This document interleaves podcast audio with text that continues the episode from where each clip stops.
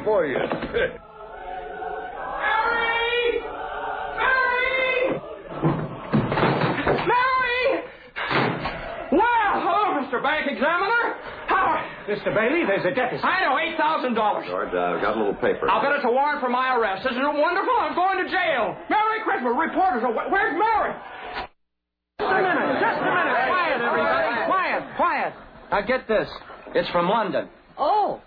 Mr. Gower cabled you need cash. Stop. My office instructed to advance you up to $25,000. Stop. Hee haw and Merry Christmas, Sam Wainwright.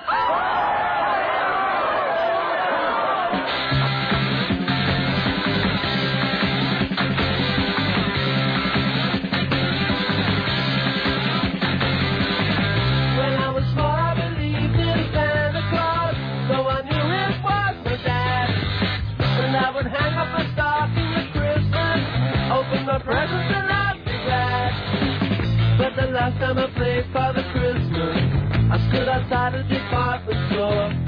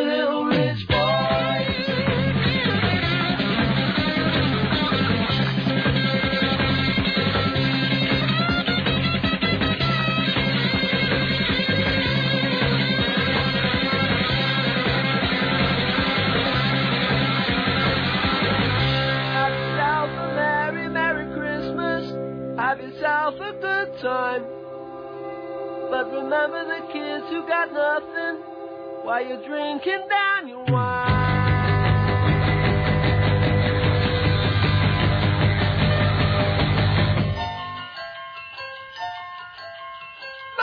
Christmas, give us some money. We got no time for your silly toys. Father Christmas, please hand it over. We'll beat you up, so don't make it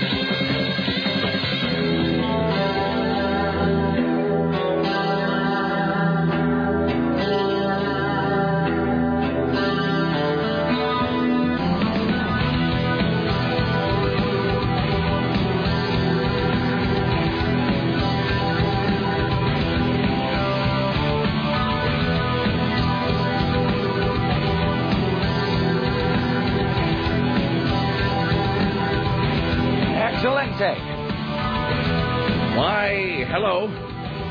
This is the live voice of the Rick Emerson radio program speaking to you now electronically. Good day to you. It is uh, Monday, and welcome to the worst day you've ever had. It's uh, 503 733 2970. 503 733 970. It is, uh, I don't know, about uh, 11 minutes after 11, give or take. In this, the month of December, in the year of our Lord 2008. Thank you for coming along and making a part of your listening day. We are live from the plushly appointed and largely abandoned studios of AM 970, The Talker. Not us, though. We're here because it's what we do. Play through the pain. We give 110%. We play the game we know we need to play. We do the work we know we need to do. Us Yes, and uh, here.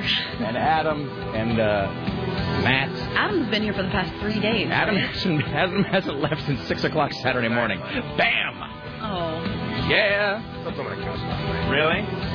I was so, so he's technically left. He just hasn't been home. Yeah. All right. Well, come on, it's Richie's couch. Oh, that's I told him to take that's a shower. worse. That's worse than being here. You know, they're probably like sex toys hidden in the cushions and everything. Uh, Yeah, he wouldn't go in my shower. So. Go figure. All right.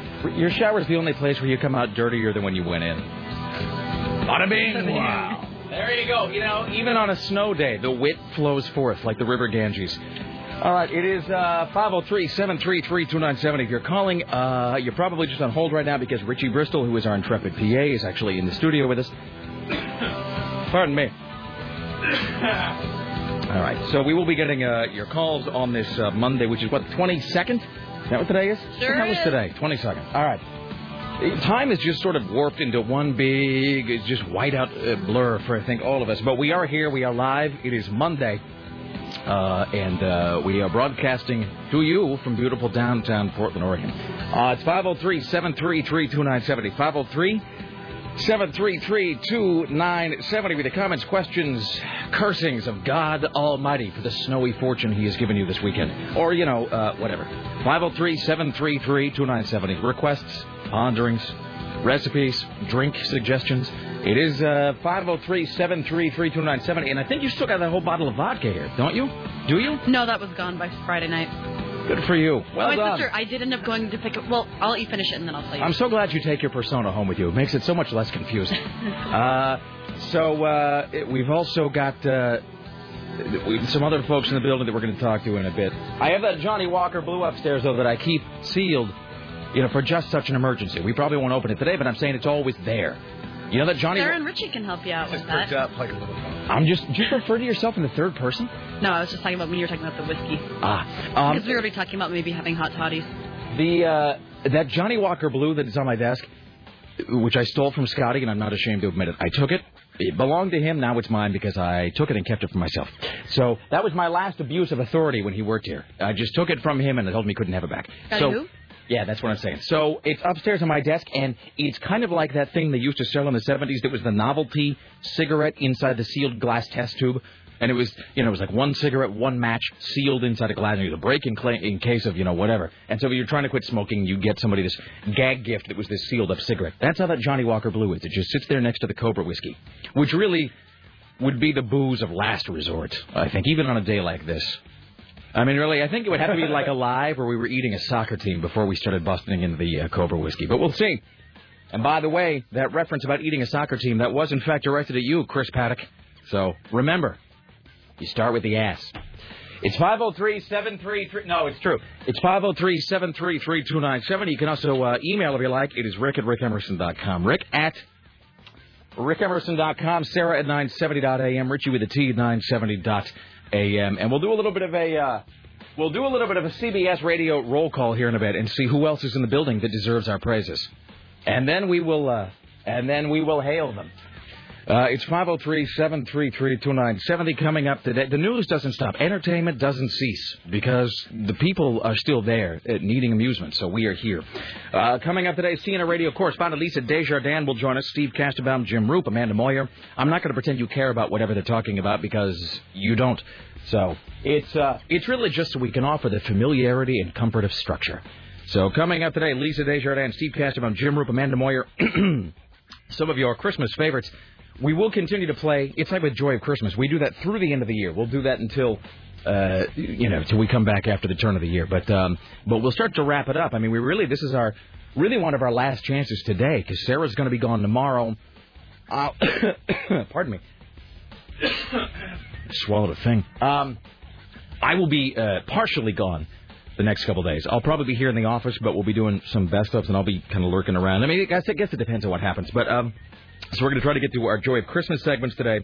uh, some of our uh, holiday musical selections that we roll out every year, uh, and all that. So if you're on hold, hang on. We'll get your calls here in a second. Uh, we're joined today, as always, by the lovely and talented and devoted Sarah X. Dillon. How are you today? I am well. I want to thank Andy for giving me a ride. It took 45 Andy? minutes to get here. 45, and it was frustrating, and people were going slow, and we got stuck like four drive? times. Yeah. Yeah. Yeah, he drove me here. Is that like four wheel drive? Do you have chains? He has chains, but he lost one, so we basically had His one chain. so we had one chain. Chain are required to drive this road. and we're like passing, you know, and we're trying to like, get momentum as we're, you know, heading to work, and and we just kept getting stuck behind these cars that were like SUVs with four wheel drive with chains going five miles an hour, Yeah. and it's like you can't get any momentum when you're going no, that slow. no, and it's um, it, it's always it's a little, you know, it's kind of a thing. it's kind of a thing too where you always get stuck behind the guy who just bought uh, an SUV for about eighty grand and thinks that it makes him impervious. You know what I mean? Yeah. That guy, no, no, no, I got an SUV, I can get anywhere. And that's always the jackhole that is in the road in front of you that is then uh, gumming up the works for everybody because he doesn't know how to drive. Mm. So, and I don't mean like I'm Johnny like Hardcase or whatever. I didn't drive today. I took the no, bus. it was nuts. But and like all the buses I've seen, I've never seen more abandoned cars and buses in my entire like- life. like a there's- stand. There are two stuck right out in front of the building yes. right now. And then we just we got restuck um, as we were trying to turn around, so to get out, and, and we were like getting out and pushing. And Yes, I walked by those buses uh, as I was walking uh, like 10 blocks to get here from however, First and Arthur, whatever that is. I can never tell what a block is because it varies from. I guess there's got to be a, a, me- a unit of measurement that is an actual block, but I guess maybe not. I think when you talk about walking five blocks, I I think that's a colloquialism based upon the area of town you're in and exactly how big the actual block is, which is like a block in the suburbs is not like a block downtown. Anyway, but so I took the bus this morning. I had this kind of uh, kerfuffle with my wife this morning about whether or not I should try to drive, and because I was I was making the point that it's like the Blues Brothers say, if I could just get back on the expressway, I was making the point this morning that if I could just get onto 39th, I'd probably be okay. 39th to Powell, you know, slow, even the main steady. streets though are just a mess. And well, she was like, and she's like, baby, just take the bus. And I'm like, well, I, I suppose, but I, I think it'll be okay. You know, and it's that dumb guy thing of like, I don't want to rely on somebody else. I'm an American. Uh, and so, you know, we were so we were having this kind of a low grade fight this morning about whether I should drive, which was a bad idea because she's been at work. My wife went to work Saturday evening at six, and she got home about two hours ago. So she has she had been at work, but she got home around nine thirty this morning. She'd been there since Saturday night because nobody else could make it in, and so it was one wave of people after another. Like, I can't make it in. You'll all have to stay. So. So because you know she's uh, you know because she has uh, you know because she has motivation and you know whatever she's a good person also because she couldn't leave, so you know whatever. She just stayed and you know she worked. So she just got home. So so not unlike Adam, and she was a little uh, cranky. And I was like, "Come on, I can drive." And she was fine. She, finally, she just said, "She was like, okay, fine, die." You know, whatever. Um, it ended up being a non-issue because no, whether I could have driven or not, the ice on my windshield was so thick that there was no there was no scraping that ice off, especially because if you were listening last week, you heard me talking about how the other day I was in traffic and I was trying to adjust the hot to cold airflow in my Toyota, and the, the, the, lever snapped off in my hand. So now, when I run my when I run my uh, you know whatever my defroster in my car, it, I can't turn the airflow all the way to hot. It's stuck halfway between hot. So the best I can do in my car is to get a tepid, warm airflow it- w- at on my windshield, and even that that's only after running the car for an hour. So the ice was so thick this morning. Here's a let's go around the room and then well I swear to God we'll get some calls here in a second because we've got nowhere to be. Um, That's true. Let's go around the room here. When you don't have an ice scraper, what is your ice scraping implement of choice? Tim Riley, I was talking to him this weekend. He said compact disc case. Sarah? Yep, that's what I use, and then I also um. Since I haven't had to deal with a lot of ice this winter, it's just been snow. I have one of those um like sleeves from a coffee cup. Yeah. So I've been using that. Like a Starbucks sleeve? Mm hmm That works to scrape ice? That's imp- No, not ice, not ice. No, just Oh, no. snow. I haven't had to scrape ice, but what I use is that de-icer spray. See, and I don't have any of that. And it's Oh, probably sold out everywhere. It is magical. It's like three dollars, and it lasts the entire winter, and it just melts it in a second. Somebody told me you can use Windex for that, which I had to try. 'Cause I don't know. I've never used. I would have tried driving this morning if I could have gotten the ice off my windshield. no, I Richie? think the de-icing stuff is, is even cheaper than Windex. Really? I just wonder if it's going to be gone, though. No, it's unreal how cheap it is and how efficient it is. Richie Bristol, what do you scrape ice with? Uh, don't do this at home, kids. But you, I use my uh, license plate. I took my license plate. Now all my windows are scratched. Uh, That's hard I just noticed this morning because I've been scraping ice off with my license plate. Why did it not occur Why to did you you take off your license? Plate? Using a plate? piece of metal It's 12 inches wide. and so I could do like one big scoop, but like Like the penguin, you Yeah. could do 12 inches as you're fighting Batman. yeah. But now all around, Yeah, that's- all the way around, I got scratches Richie- on the windows, and I'm like, great. I know that we're all here on a snow day and nerves are frayed, so I don't mean to be mean, but that's stupid. that's Yeah, just I- dumb. I figured that out. Yeah, don't do these things. Or- Really, honestly, kids, don't do that. That's retarded. I hate to put so fine a point on it. That's that's one of the dumbest things I've ever heard. Uh, I use a cassette case. I was rummaging around on a Saturday and I looked in the glove box and I found a, ca- a case from a cassette tape, which has been that's held me in good stead. This morning though, it just crumbled into shards in my hand. I tried that on the ice this morning, and it just it, and I finally was like, fine, F it, I'll take the bus. What tape is it? Uh, I don't know. It was just an empty cassette. It was like a like a clear one. But um, so I told my wife, I'm like, screw it. I'll take the bus. I can't get the ice off. So it was sort of this weird. Like we agreed to disagree because I'm still going to insist that I could have made it to work. Because now I could do the whole like, baby, I could have driven. As you know, the ice on the windshield. I, uh, you know, no, I couldn't couldn't help that. But I, I could have made it. So I took the bus. Which thank God the buses were coming like every five minutes. I didn't have to. I was so afraid I was going to have to wait. But the buses were coming every Really? five minutes. Yeah, just like clockwork. Uh, and they were empty. Because you got to figure everybody's taking the bus, but no one's taking the bus because no one's going anywhere. Well, every bus I saw was empty today. Either it was moving or it was empty because it was abandoned on the side of the road. And uh, yeah, so then they dropped me off at 7-Eleven, and I'm like, you know, I'm like trudging along. You know, and the station just seems like this tiny little pinpoint on the horizon. So, in any event, we're here. Let's take some phone calls. It's 503 uh, 733 2970. 503 733 2970. It's Monday. We're here. We're live. Hello. Who might this be? Hello, this is Jesse. How are you all? Hello, sir. Hi. I, first, I'd like to say thank God for you, Rick Emerson, Sarah Dillon, No, no, Richie no, thank Bristol. God for you, sir. No, sir. Thank God for Oh, you okay. and you all. all right. Um, two things. Uh, so one, I'm one of the people that is uh, home from work today because my car is buried in what 18 inches of snow and ice. Good for you. Yeah, and I also have a recipe for hot buttered rum if you'd like it. Who wants to take a recipe for hot buttered rum? I Richie? do. All right. I'll take. All right. All we're, right. We're taking dictation now, sir. Very good. It's very easy. One pound of butter. Wow. And Yes. It, uh, Rick, it gets worse. One pound of powdered sugar. Would you writing this down? Uh huh. Pound of butter. What are, can we use? Uh, you can't use margarine. no, Okay, just uh, okay. Stop. Listen to me. One pound of regular, real butter. There you go, Richie. Don't Not- screw it up. Yeah, don't. uh, Your diet. This is Richie. This is not a day to diet. Can't No. This is a day to live it. Uh, All right. So. Uh, Okay, so right. we okay, so we have one pound of butter, uh, one pound of powdered sugar, one pound of brown sugar, Okay. uh, two teaspoons of cinnamon, Uh huh. one teaspoon of nutmeg, I like what I'm hearing. and one quart of high-priced vanilla ice cream. All right. One quart, high-priced vanilla. What brand would you recommend, sir? Um, oh, you know, whatever. Uh, Tillamook, Ben and Jerry's. I can You know. never tell. You know, this is here's the thing. I can never tell what's high quality ice cream and what's not. I'm so know, easily fooled by names that sound high quality. It pro- it probably doesn't matter. You know, it's just it's just what I wrote down. Um, you can probably use some like Lucerne stuff right. from Safeway. It doesn't matter. But anyway, uh, you soften the butter, you mix it all together. You know, you soften the ice cream. Yes. That's the batter for the hot buttered rum. Batter. Uh huh. It will batter. Uh, yes, it will keep for weeks and weeks. So, a tablespoon of that in a mug. You dump in boil. Uh, tablespoon of that in a mug. You fill your mug. Oh, yeah, third halfway with rum. Uh, and then the other half is filled with boiling water, and you're done. You stir it. There you go, Richie. Well, there. I wonder if the, the liquor store across the street's got to be closed, probably.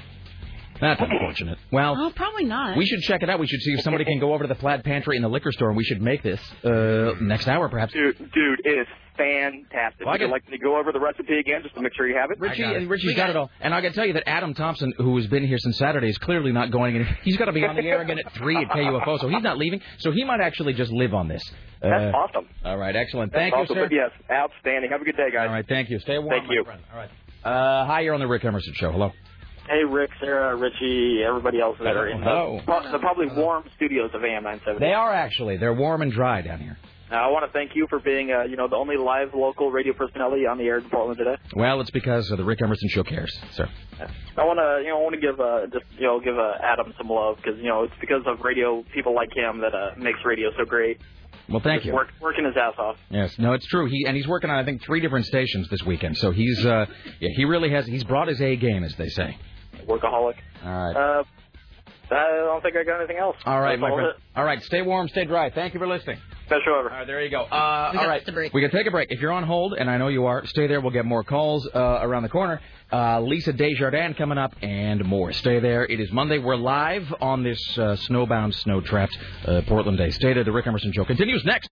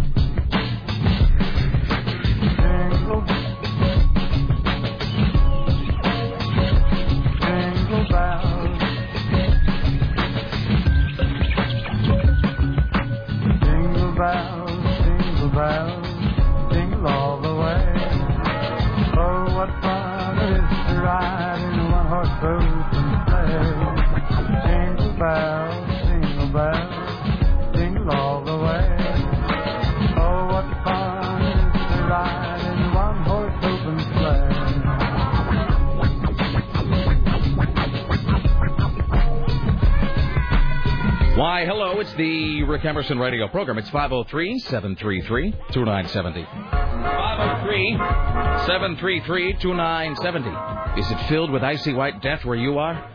Uh, 503 733 2970. We are here. We are live. It is Monday the 22nd.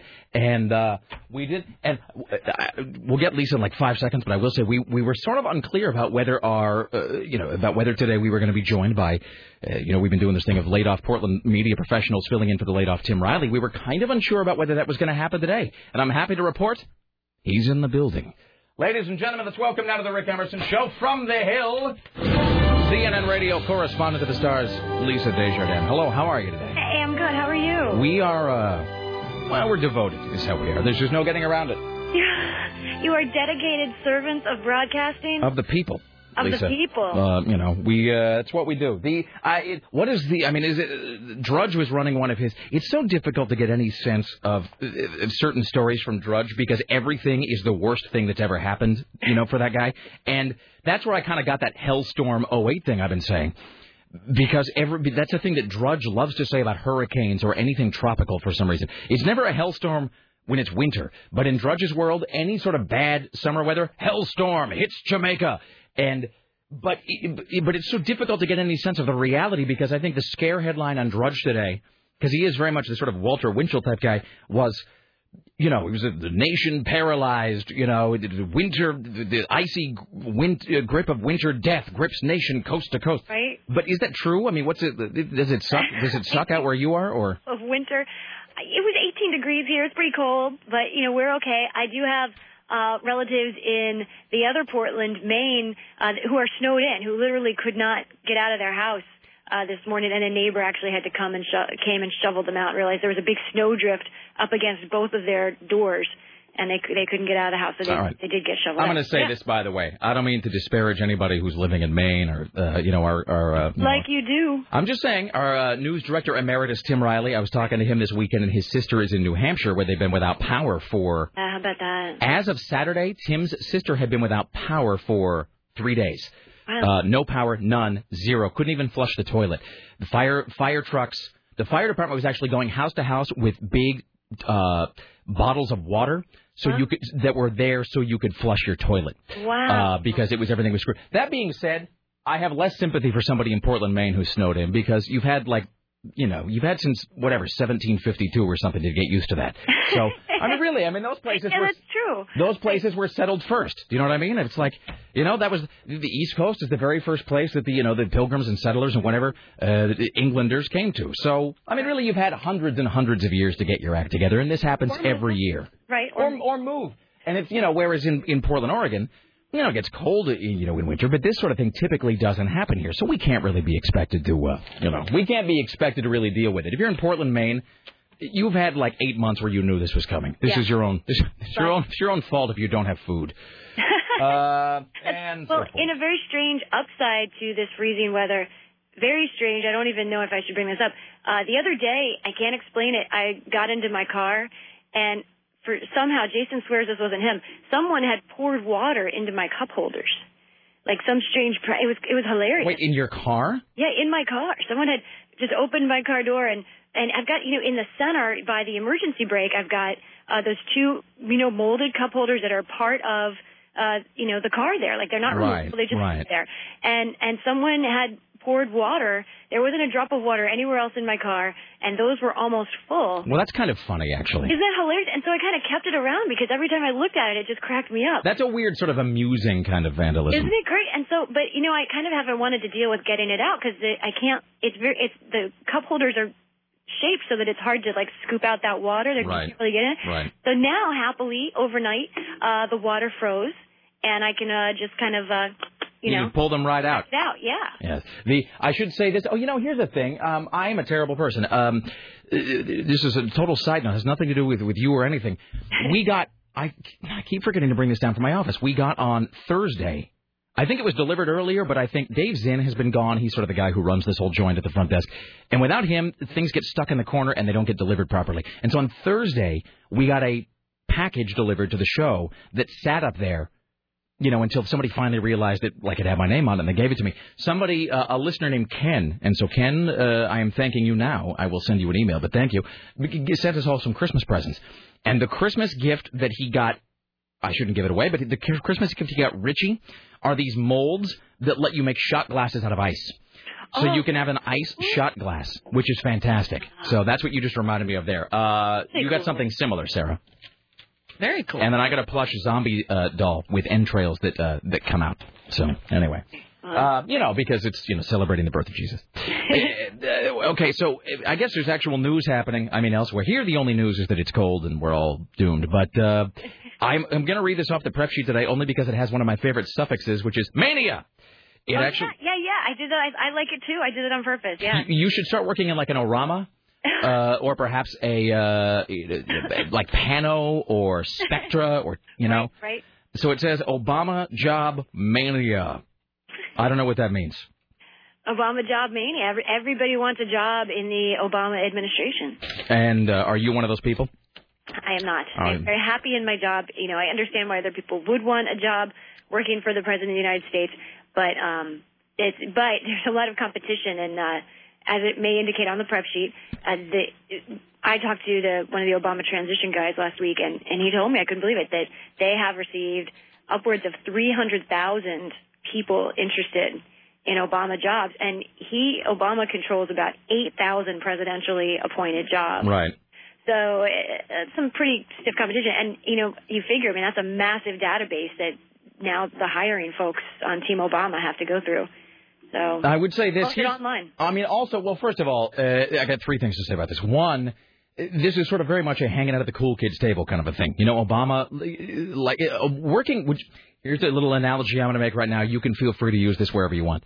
Working for the Obama uh, campaign and now working for the Obama administration is going to be like working at the Apple store. You know, it's one of those things just makes you a little bit cooler than everybody else. And I'm saying right now, you could get chicks with that. I think if you're a you totally, especially in Washington, yeah. if, if you're a dude who works at the Apple store, uh, you can totally pull women with that. Yeah. Oh no. With I mean, a certain kind of woman. Okay. You know. Uh, but I mean, you could have you could totally get a certain kind of sort of like crunchy, kind of really pasty, uh, kind of liberal arts girl. I think there's also kind of some hipsters, some like cute, Oh, oh, absolutely. like a little bit of the punk crowd. No, if you, uh, I mean, if you if you look like you just stepped right out of a like a like an Abercrombie ad, you can probably, uh, you know, you can you know, that's you'll be attracted to somebody who works at the Apple Store. But the Obama campaign is the Apple Store of you know of of politics, uh, and so it is with his administration. Also, this. Everybody is so terrified of their jobs, er- you know, losing their jobs. Everybody's so tired, uh, you know, tired of hearing about unemployment, and they're just freaked out, thinking they're going to get fired. You got to figure that almost by definition, if you get a job with the Obama, uh, uh, you know, administration, they're not going to fire you because they're so bent on keeping a, you know, a, a positive image and trying to make everything work with the economy and with the employment situation. So you got to figure, well, look, I mean, they can't, you know, what it's like working at the. I don't know. It's like uh, it's like if you work at the food bank, you're probably always going to have lunch. You know, because they got to keep up appearances. The food bank can't not feed people. So if you figure if you get a job with the Obama campaign, that's like a job uh, you know, for life, probably. I don't see. I don't see it that way. I mean, I think we don't know yet what kind of uh, how, how they're going to run the ship. I think in general, um, political appointees kind of have some pretty good staying power, unless they, you know, unless they pull a brownie, you know, and then they're then they're gone. pull a brownie? Well, you know, like a FEMA's former director. Ah, okay. Brown. But I think that um, I, I would not surprise me if the Obama administration early on wants to make some examples of people doing a bad job in government and saying, "Yep, you're gone." You know what I mean? He seems very, uh, is very keen on I guess if you don't pull your weight, he's probably you're gonna get uh, you're gonna get whacked. and make and making a very um like uh, kind of sending a message from the top kind of idea. Well- yeah, you know who knows when they get in office, but I I have a feeling that mm, I don't know. I I'm not sure they would all be completely so uh secure. Um, let's see. Before we wrap this up, anything? Uh, so uh, Sarah's going to be gone uh, the rest of the week. I'll be sort of Oh. sporadically here, but we may or may not uh, speak. Probably, I'm guessing, probably sources point to no. Oh. Um, so, uh, but I'll be back. You have to use that.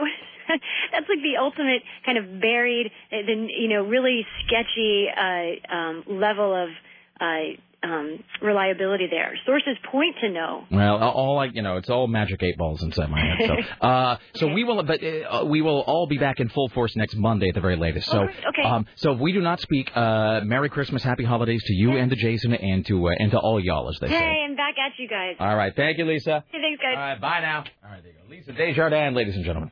All right. It's uh, 503-733-2970. Amanda Moyer will be joining us in just one moment. Uh, later on, in fact, uh, here after Amanda, we will uh, we will unveil today's uh, fill-in news person, today's laid-off Portland media professional who will be joining us and giving the news to you uh, flawlessly. Why is that on hold? All right, I'm going to put that on hold and see what happens. Let's see if we can pick up this line without crashing everything. I'm going to press the button now. Let's welcome now to the Rick Emerson Show. This will all be so anticlimactic if she's not there. From the CNN Radio Center in Atlanta, Amanda Moyer. Hi. Hey, there you are. Fantastic. Hi, Amanda. How are you today? I'm I'm good. It sounds like you guys have a lot of snow though. Yeah, it's uh, it really is uh, it really is kind of the biggest thing. It, I, I have to say that working in, in talk radio for a long time, you will hear two schools of thought. One is something a consultant told me uh, one time, which is sort of on this conference call we were talking about, you know, how to, how to whatever, how to how to how to how to gain market share and relate to your audience in a local environment in an ever fractionalized talk radio industry. And he would have these conference calls, and then they would be buttressed with these kind of pre-recorded sort of observations and suggestions where you could call this guy's phone number, this consultant's phone number, and he would have a list of things that he thought you ought to talk about that day to sort of really relate to your audience. And I remember calling this guy's voicemail one time because I was sort of he worked for the station and I was sort of like obligated to, to kind of pretend to listen to his advice. So anyway, I called this this consultant's voicemail one day, and he he actually says, "What you should do is talk about the weather. People love talking about weather." And so I sort of filed that away and didn't quite know what to make of it. This was a long time ago. And then a few, few years later, I had a separate consultant who offered kind of a same service, and I remember calling that guy, and he actually said, "You should never talk about the weather. People don't really like talking about the weather." And so I was really unclear about how to proceed. I will say all of that as a preamble uh, today. People are talking about the weather, Amanda. So it is kind of the biggest. Uh, it is the biggest story here. Anyway. It seems like it's a lot of snow all over the country, but I'm jealous because I'm in Atlanta and there's no snow here. Oh yeah, no, I'm yeah. Cry me a river, sister. Yeah, I'm sorry, you know what? I'll try to pack a plane full of slush and send it your way so you can try to uh, experience a little bit of the Portland magic today. Uh, so you, well, just so everybody knows, what is the uh, what is the weather like in Atlanta? Just so we can all be uh, even more bitterly envious. No, it's sunny and I'd say in the 40s probably today. Well, But last week it was 74 here. Well, I'm sure you'll make it through somehow. I mean, I deep, reach deep down inside and try to find the motivation to go on. Um, the, but speaking of stories and motivation going on, so you know the news, obviously, as we were saying earlier, doesn't really stop, and neither does the entertainment created by our friend Rod Blagojevich, who's just he is just so great. It, it almost is like you kind of expect him to be hitting somebody in the knee and then running home to Tonya Harding's house when you take a good long look at that guy. He just, I'm sure he's, I'm sure he's a good person. Although, you know, I'm really not even sure that. I'm sure he's actually not a good person. Uh, Maybe he's nice to his children and his family, but he he looks like uh, what Mad Magazine would call a schnook. He just looks like a guy who's ever so slightly kind of kind of just disreputable, like a guy that might hit on your girlfriend when you're out of the room.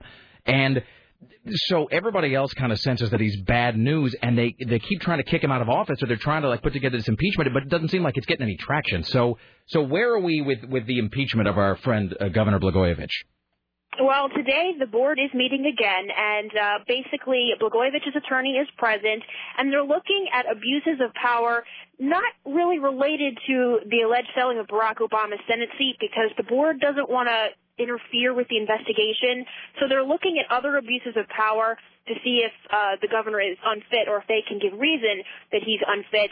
But they're also going to be looking at something which has been called the $25,000 club, and it's basically people who gave that much to his campaign or, or donations for other reasons and see if there's any correlation between the donors, state jobs, that sort of thing. Well, I think I speak for everybody when I say that we just assume. I think we all just assume that there's massive levels of, of graft and corruption and bribery and fraud and greasing and crossing palms with silver, silver sort of everywhere. But it is it, not that not that we not that anybody approves of it or think that thinks that it's right, and obviously these are all just allegations. But it is it's always an interesting dynamic when, at least in terms of allegations, these things are brought to light, but they are things that we all like in the sort of basement of our brain assume happen on on some level. So.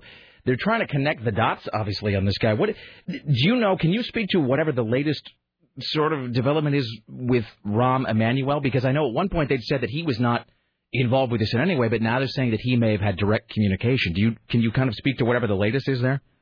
Yeah, what what is going on with that is there's a review. Barack Obama's transition team is going to be releasing a review, and Obama's chief of staff Rahm Emanuel and Governor Rod Blagojevich apparently had several conversations. Also, Emanuel had a conversation or two with the governor's top aide, and uh, this report, which is expected to be released tomorrow, is going to detail those conversations. However, uh, sources do say that Emanuel is not a target of this investigation. So this is uh, so he is not a target, but he is uh, someone from whom they believe there might be uh, some kind of information gleaned. Right. They're, they're not saying that he's been implicated in the case, but there, there's some sort of information could possibly have come from him, and they do know that he was recorded on various uh, conversations speaking with both the governor and his top aide about the Senate seat. All right then. Um, uh, and it seems like I was going to make some other observation about uh, abuse of power and something or other, but it's uh, it's all gone now. It's just fallen out of my brain. Uh, on that note, uh, we will more than likely not speak with you until sometime next week. So have a happy holiday from all of us, and you know, do your best to stay do your best to stay warm. I know that. I mean, when in doubt, burn the cheap furniture first. Okay. All well, right. thank you, and have a, a great holiday as Thank, well. thank you, Amanda Moyer. There you go, Amanda Moyer, ladies and gentlemen, from the CNN Radio Center in Atlanta. I think she's coming around. I think Amanda, Amanda Moyer Under a likes. plane of slush thing was so hilarious. Well, I, you know, Because uh, I know you were just trying to be funny, but it came off as sounding really rude. Well, you, But I know you weren't trying to be, which is why it was funny. I'm just like, God, Rick, have some tact. well, she, what, what she actually said, well, we're really jealous down here. Well, how nice for you. All right. Um, uh, have we taken? We haven't taken our second break here. We have sure haven't. All right. It's uh, 503-733-2970. 503-733-2970. Coming up later on the day, we'll talk to uh, Jim Roope, uh, Steve Kastenbaum. We'll be playing more of your holiday favorites. We got Joy of Christmas coming up today. Uh, watches aplenty to get to. Uh, we'll take your phone calls. I know that there's uh, I know there's certain folks who are also at work today. We'll do a CBS roll call to see who made it into the office today, and uh, all of that. It is 503-733-2970. It's Monday the 22nd. We are live. Coming up around the corner, uh, as you may or may not know, throughout the rest of this year, we have a series of laid off Portland media professionals, talented voices, uh, lending their time to us as they fill in for laid off Portland media professional Tim Riley. Today, Dave Schmidtke. He joins us around the corner. Stay there. It's the Rick Emerson Show.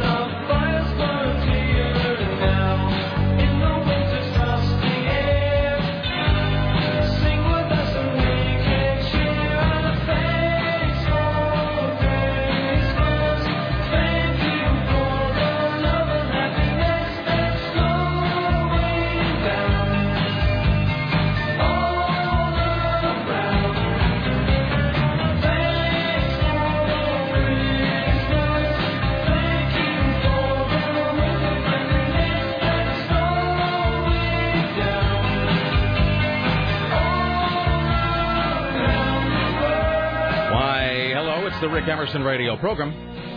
It's 503 733 2970. 503 733 2970.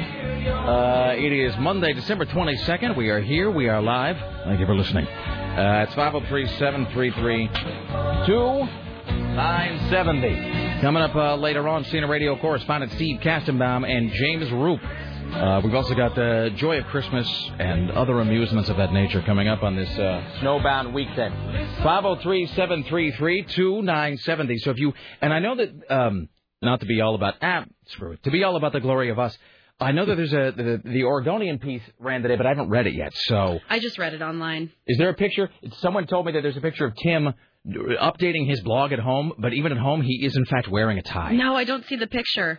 Well, maybe, or you're looking at it online. Yeah, online. Yeah. Uh, so I haven't I haven't had a chance to look. I haven't been able to find a newspaper. I mean, I know they got delivered somewhere because Susan Reynolds got hers this morning. She was like, "Hey, I'm looking at the newspaper. There's a picture." Of course, today's like the worst snow days when we finally get an article on the front of the living section. Hooray! Woo! So, well, in any event. Uh, so were, were the papers actually? I mean, were they delivered to like stores or something today? I wonder if the mail's being well. The mail, the mail's got to go. I found mail trucks when we were sliding around on the way here. Because don't you figure? Look, I don't mean to impugn, uh, you know, government workers. I'm just saying, at a certain point, it becomes logistically untenable to delay. At a certain point, you just can't do it. You know, if the the truck doesn't go, or you can't walk. I mean, it's not going to happen. But uh, don't you figure that, like, they got to at least make the old college try to deliver the mail? Like, they can't not attempt it. Which is the problem of it's like FedEx having that you know like absolutely positively has to be there overnight, which means that it- you know even if it becomes uh, unfeasible, they got to sort of like they got they got to take a run at it because it, like it's in the slogan. So the U.S. the post office has that sleet nor slush nor something or other, and then a fog, and then there's an oobleck thing, and so they got to like try it. So we'll see. All right. Anyway, but if you've seen today's uh, Oregonian, the front of the living section, there's allegedly an article about us that I haven't seen, although I know you can read it online. Um, but they talk about the fact that what with all the recent tumult and upheaval, throughout the rest of 2008, we are having a series of Portland laid-off media professionals, uh, talented icons currently without uh, a microphone or camera, filling in for the laid-off Tim Riley. And we've had a whole series of folks. And today we now welcome to the Rick Emerson Show, the one and only Dave Schmidtke. Hello, sir. Hello, hello. How are you, Hey, man? Rick, Sarah, how are you guys doing? Very well. I can't Good. believe you made it. Well, you know, it's funny you were talking about the Oregonian being delivered, and uh, you know, you can't even park in your parking lot. We, Oh, had- we parked next door, No, and a then fool's there was a Sherpa that was barely clinging to the life. I hopped on his back, all 265 pounds of me. I owe him my soul now. Did the uh, I saw somebody uh, uh, yesterday. Did you ever see something that you? Speaking of Sherpas, something that you know probably is is useful and practical, but you can't take it seriously. You said Sherpas, which reminds me of yaks, which reminds me of those yak track things that they sell. That go, Oh, yeah. they're like they're like chains for your shoe. I thought those worked though. Well, they work, but On they're- ice. No, no, no, they're- they they work, but they're just silly. I mean, that's a thing that like I know that they function and they might be necessary, you know, to maintain sort of uh, upward you know, the mobility, but I just I don't think I could ever wear them. They're just too weird looking. Well, you know, people wear the golf shoes, and, and they really love to see you coming into the mall with a set of those suckers on. Totally. Oh, where's your hardwood floor? Did you hear uh, our PA Richie Bristol talking about how he scrapes his windshield with his license plate? And how now he can't see out of it because it's all Because it's scratched covered up. in scratches. What part of Alabama is he from? He didn't really uh he didn't he didn't really anticipate that we were talking about whatever we use to clean the windshield uh when there's ice and Richie's like, Well, I've been using my license plate now the windshield's all scratched up. I I didn't know that would happen. So in any event. Uh so I'll read your uh, bio now. It says Oh, uh, goody. Dave Schmidtke, formerly host producer of Good Day Oregon, uh, Home and Garden on Mm-hmm. Fox 12.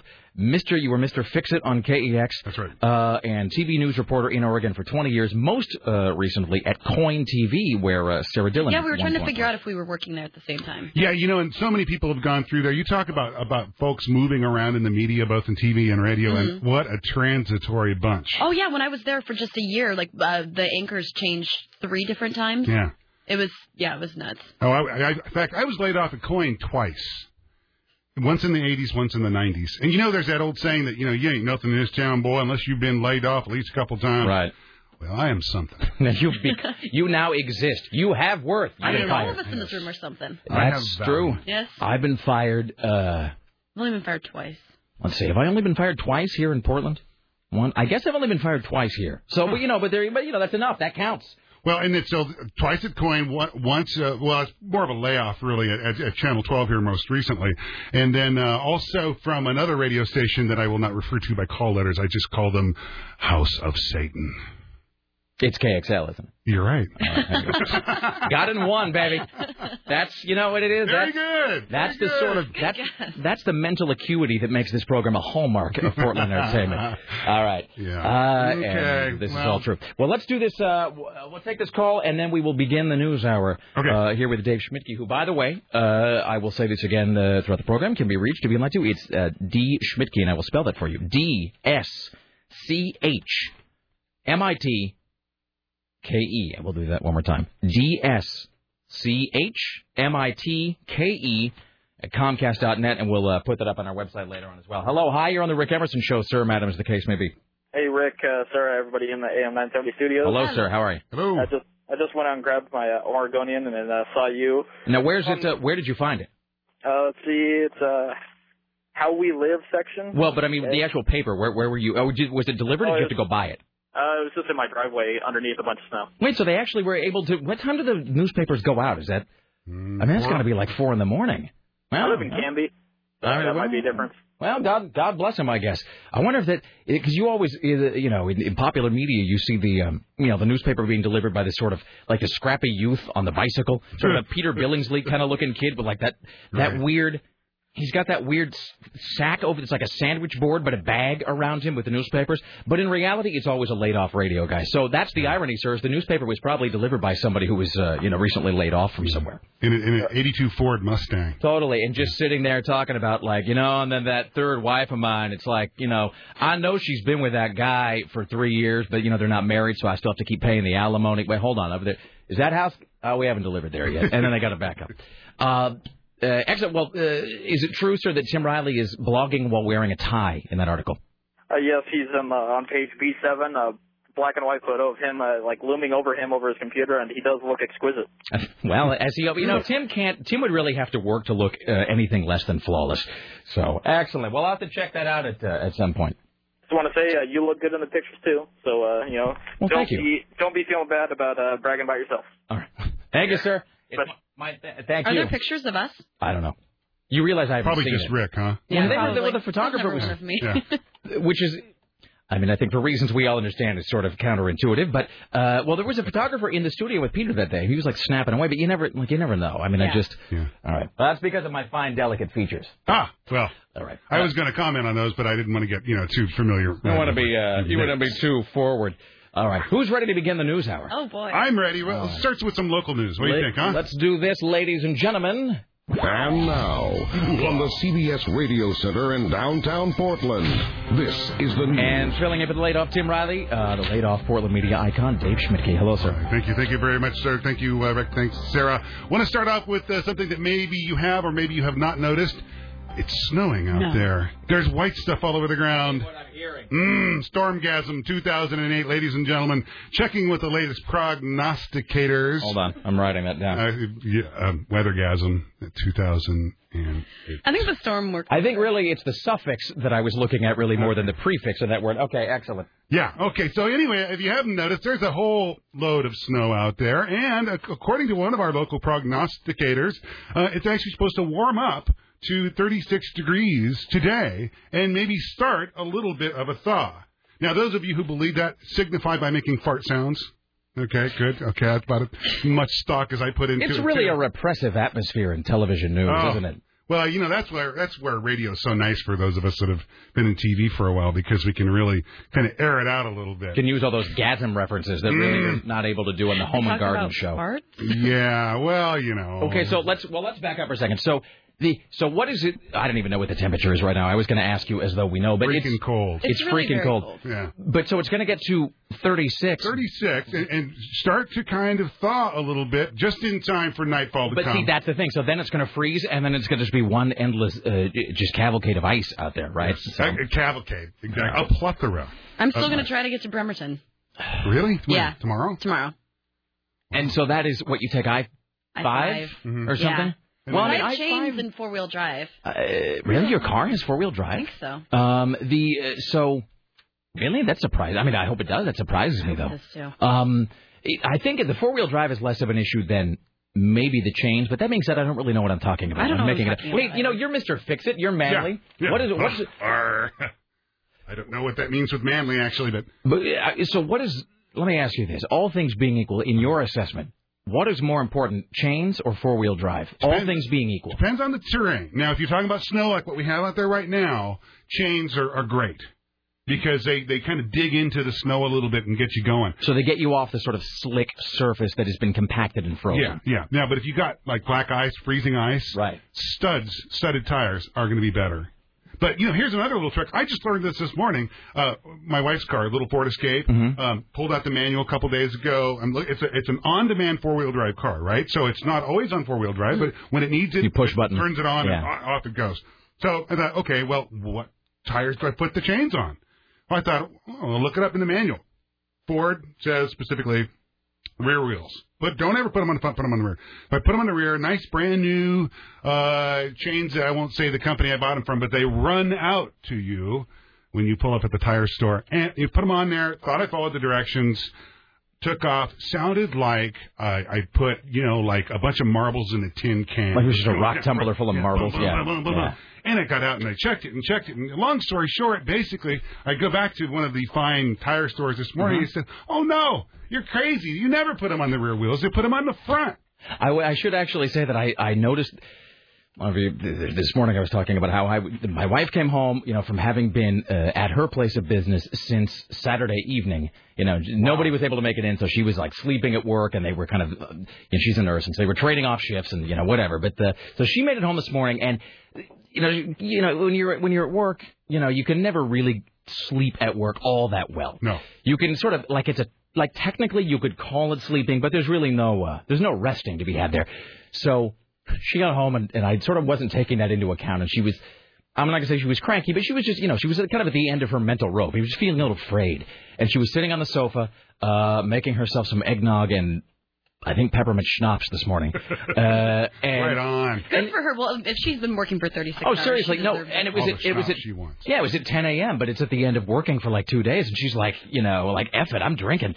So, but I had this whole discussion about, baby, I think I'm going to drive, and she said, no, don't drive, don't be a jerk, just take the bus. And we kind of had this little back and forth where I was insisting that I would be able to drive, and I never. It was sort of the best and worst case scenario because I never really had to prove it because the windshield ice was so thick I couldn't, you know, it was a non-issue. But um, so there I am, and I'm like, and I'm all bundled up, and I got my layers, and I got my hat and my gloves, and I'm trudging down the street, and it's you know like snow drifts that are like two feet, and you know, stupid car, stupid eyes. I could have driven. I know what I'm doing. Idiots would drive, stupid. And so I'm watching all of these cars go by, and every one of them did have the chains on the front tires. So I guess the the, the the the the moral and the lesson is disregard uh, probably whatever your manual says and go with the uh, guys at the tire store. Wait, They so the what they're Ford said that you had to put them on the back tires. Yeah, Yeah, 'cause But that's wrong, apparently. But it's wrong. Yeah, uh, Yeah. and believe me, I just just did this about a couple hours ago, and the car drives like, "Oh, yes, I am ready for snow now." Mhm. You know, it's a total different deal, other than you know the big banging and the clanking and the terror and the crying from my wife. Hello, hi. You're on the Rick Emerson show. What's up? Yo, Hey, thanks for showing up today. not at all, sir. Thank you for listening. What's up? Hey, I'm stuck out in Gresham area, Well, it's- and I can't get your show on the radio. And I'm a driver. I can be all the way down in Albany. oh, are you talking show. about today specifically? No, any time. Uh, you mean like you can never ever get it in Gresham? That's odd. We get calls much- from Gresham all the never. time. Please for help, gunshots. The well, I know that today, not just us, but I know CBS Radio Portland is having uh, they're having some transmitter issues because of the the snow and the ice the last couple of days. But well, that's odd. Um, what, are you talking about any particular part of Gresham, like inside Uh, a microwave? Just, just before Gresham, uh, the area where all the murders happened, right around 100. Yeah, that narrows. Oh, it, yeah, that there. narrows it down. Thanks so much for the specificity. uh, well, do me a favor, actually, because I'm always kind of curious to know. You know, and this is every radio station. You'll get these weird, these weird pockets of dropout where, for some reason, it's like you've just gone into this this kind of tunnel. You've gone into this weird, like lead lines safe room where no radio waves can penetrate. But then, by the same token, and people who've worked in radio or around radio uh, for any length of time know what I'm talking about.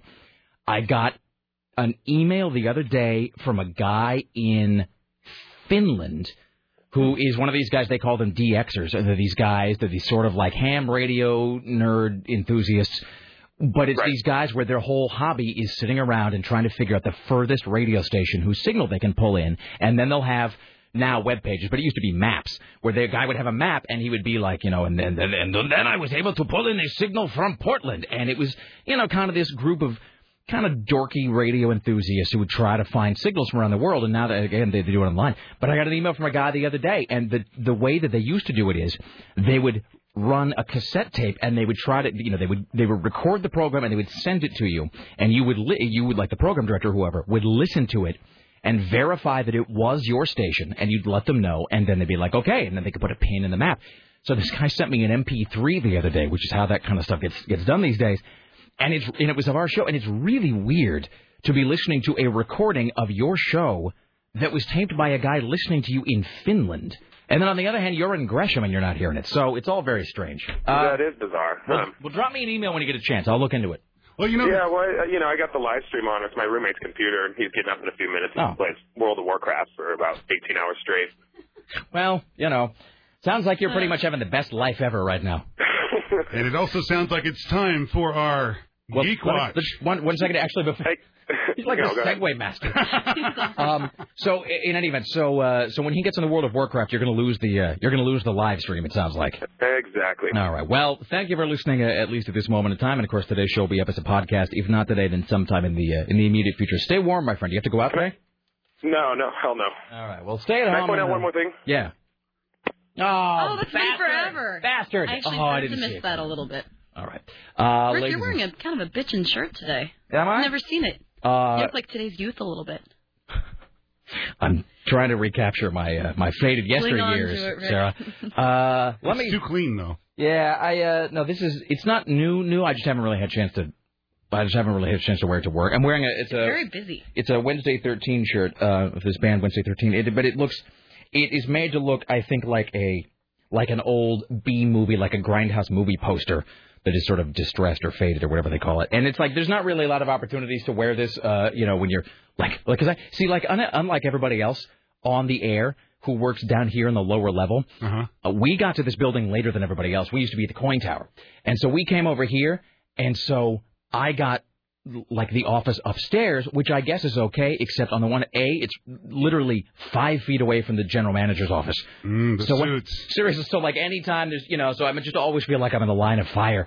Uh, and you know, and it's and it's sort of you know upstairs where all the salesfolk congregate, which means that I have to dress like a grown up.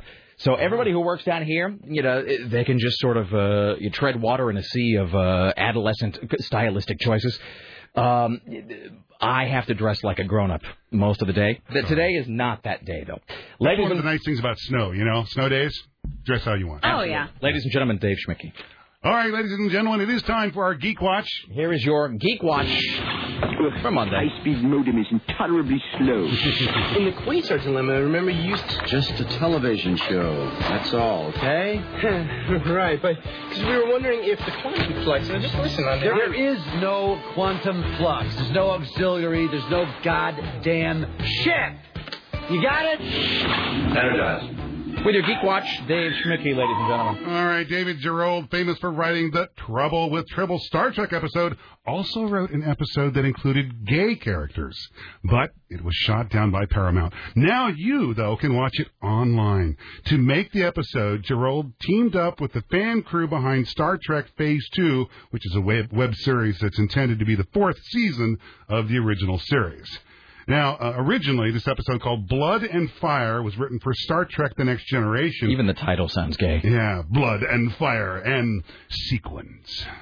But anyway, it was approved by Gene Rod- Roddenberry, you know. But Are you air checking today with the hopes of giving it to some sort of reputable uh, radio or television station? Because you're screwed. That's a fool's errand. Yeah, I'm pr- pretty much in trouble on that one, huh? Oh well, that's welcome to my world.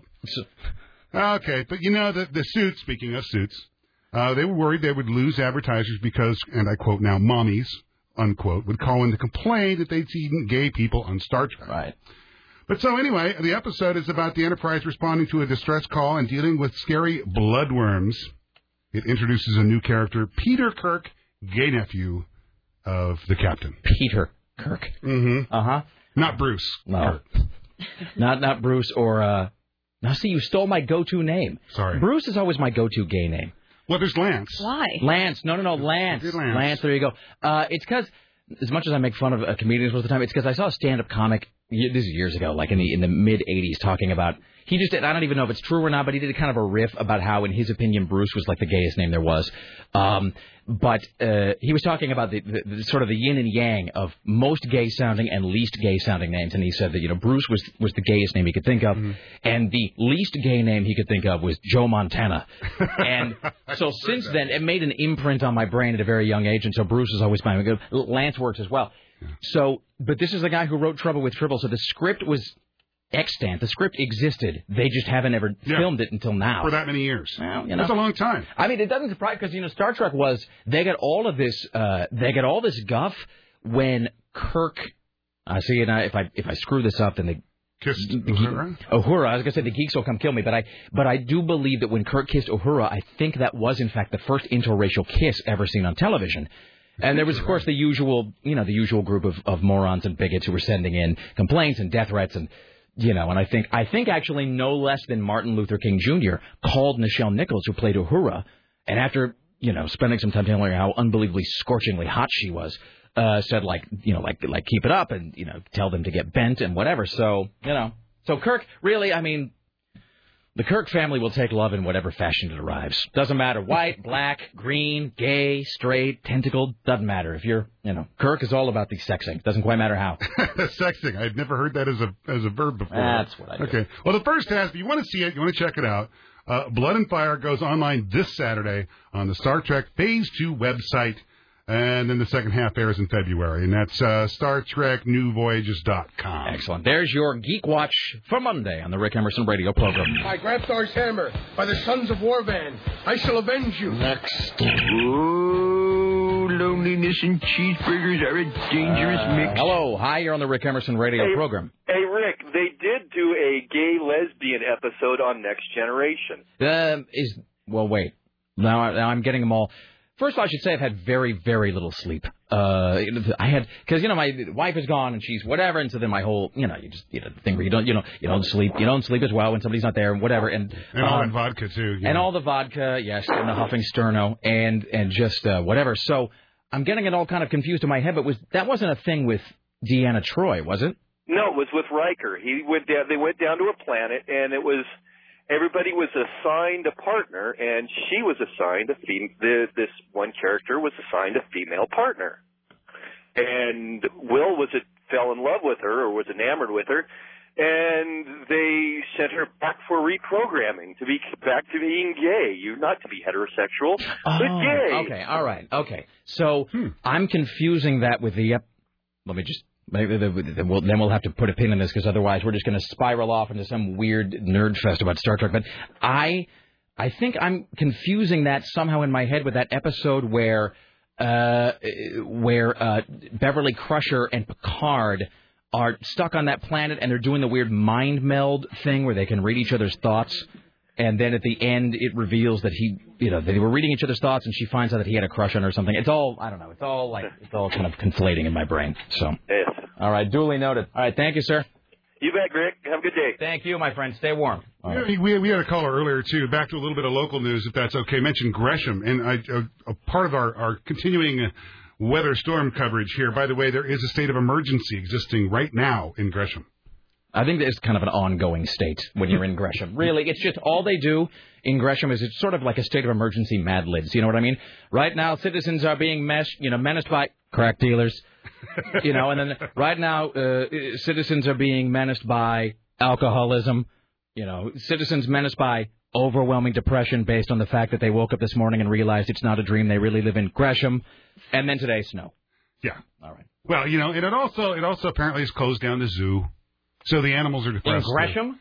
Well, yeah. What kind of it's a- zoo it's a is there little- in It's a little known zoo in Gresham. it, it exists of two cockatiels and a rat terrier. I don't even know if a cockatiel's a real animal, but it's funny. Well done. All right. All right. No, actually, the Oregon Zoo is closed today, folks. For those of you who wanted to go brave the winter weather hell, don't go to the zoo. I hope the animals are okay. What do they do with, with the animals? I don't know. They're the zoo. I figure they have some sort of. You think the polar bear's sitting there going, yeah, finally. You need to you need to reduce your caffeine intake. No, he doesn't. He's amazing. No, more more drugs for me. Wow.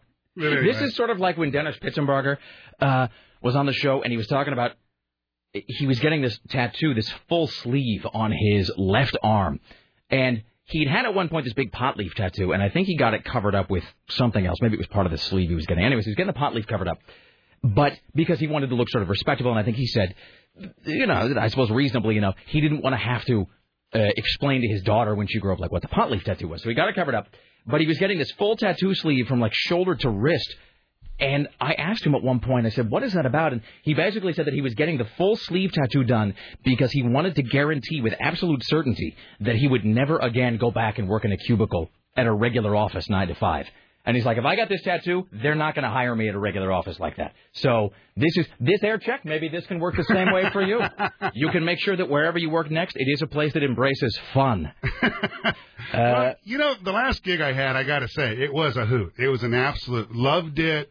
Loved going to work every day. I mean, it was just you know, it was a home and garden show. Got to dispense advice. Got to appear semi-nude several times. Uh, so for me, that's pretty much you know, I don't think the world has seen enough of fat, uh, naked men. well, I'm trying to figure out exactly who you look like. I mean, you look like an old, like a like a seven oh Tom I know Selleck. what it, James Caan. No, I can't. God. Uh, he looks kind of like uh like TV's Patrick Duffy. Oh, hey, I bit can in his see that.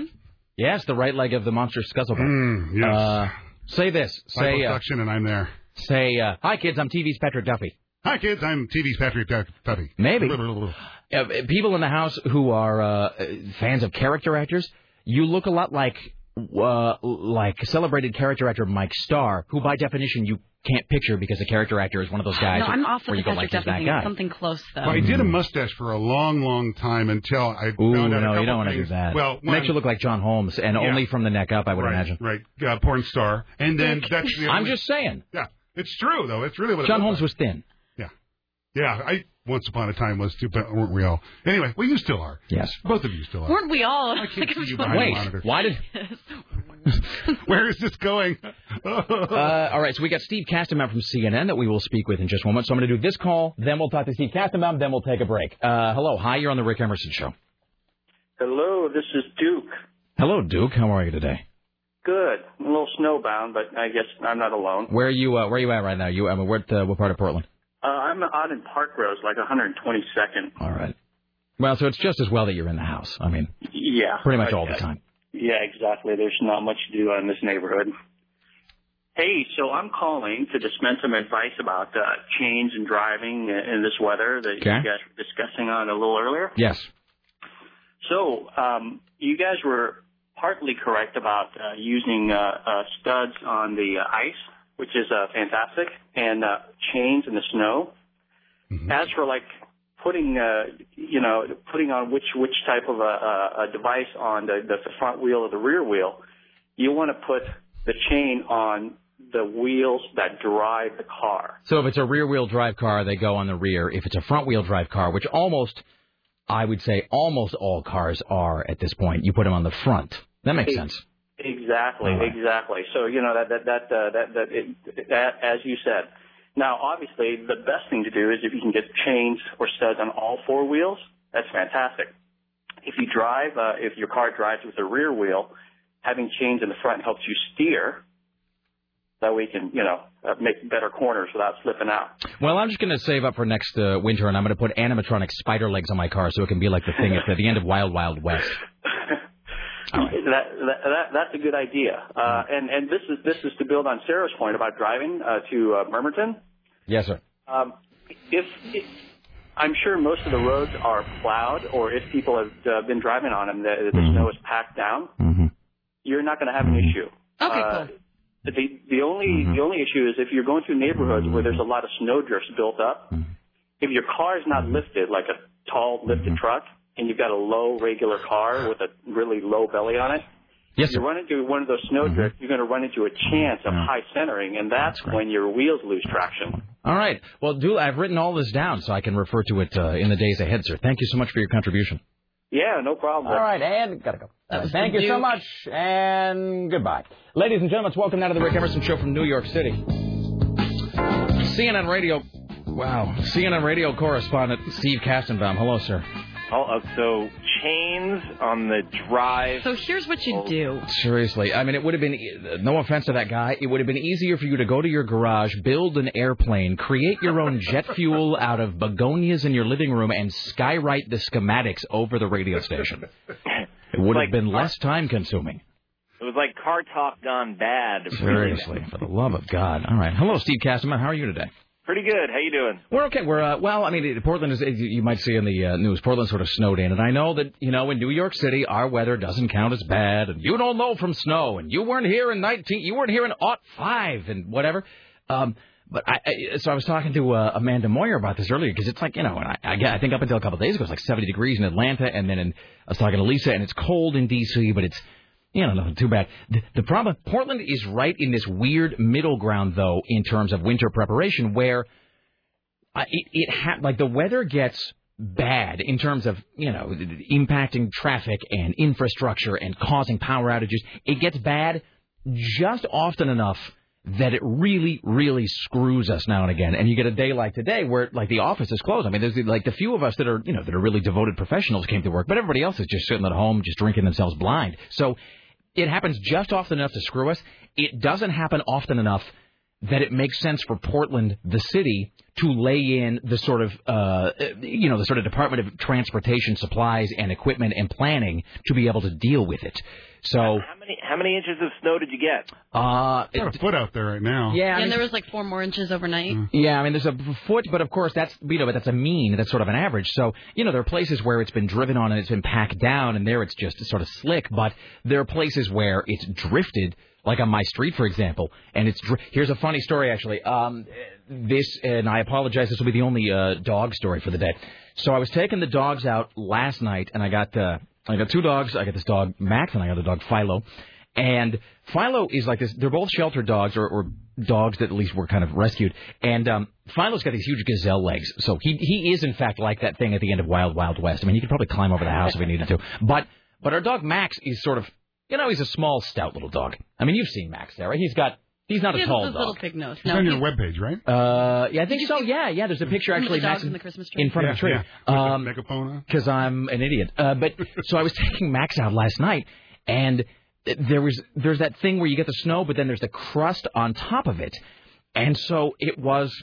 I know I'm being a pet person here, but it was pretty charming because I'm walking I'm walking Max who weighs you know enough to break through, but not immediately, and so he'll be like walking along, walking along, kunk, and then one of his legs will go through, and then he does this hilarious sort of wily coyote standing in thin air off the edge of the cliff for just a moment look where as Max is walking along the crust of snow beneath which is like a three foot drift it will go snap and one of his feet will break through the crust and he'll just have time to look down at his paw and then look at me and then the rest of it gives way and he goes like right down into the dri- it's fantastic. So he has now decided he doesn't want to leave the house at all. So um so I literally I walk this is so gross, but I walk him out to you know to do his business and he'll get three inches at the front door and just go right on the front porch.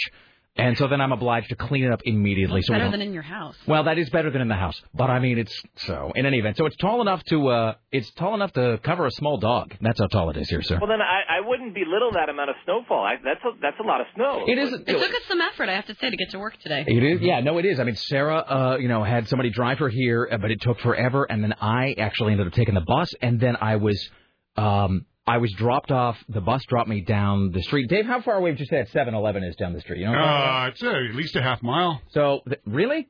Well, didn't you think? It's, Oh, no, no, I'm just- longer. It seems a lot longer when you have to walk. Well, that really increases my bragging then. Fantastic. Yeah, well, no, I have to walk all the way from Hawthorne up to here, and that's That's at least a half mile. exactly. See, I walked a half mile in the snow to get here today. Uphills both ways. Uh, so in a curmudgeon voice. Abe Lincoln would be proud. So the so the bus dropped me off, and then I was uh, walking on my way to get here. So it's yeah, I mean it certainly is a fair amount of snow, as everybody listening to me knows. It's just that it doesn't happen quite enough that the city will buy whatever it would need to make it better. You know what I mean? Oh, I see. So this this is a pretty rare occurrence. This much this Yeah. much snow. Yeah. In any I see.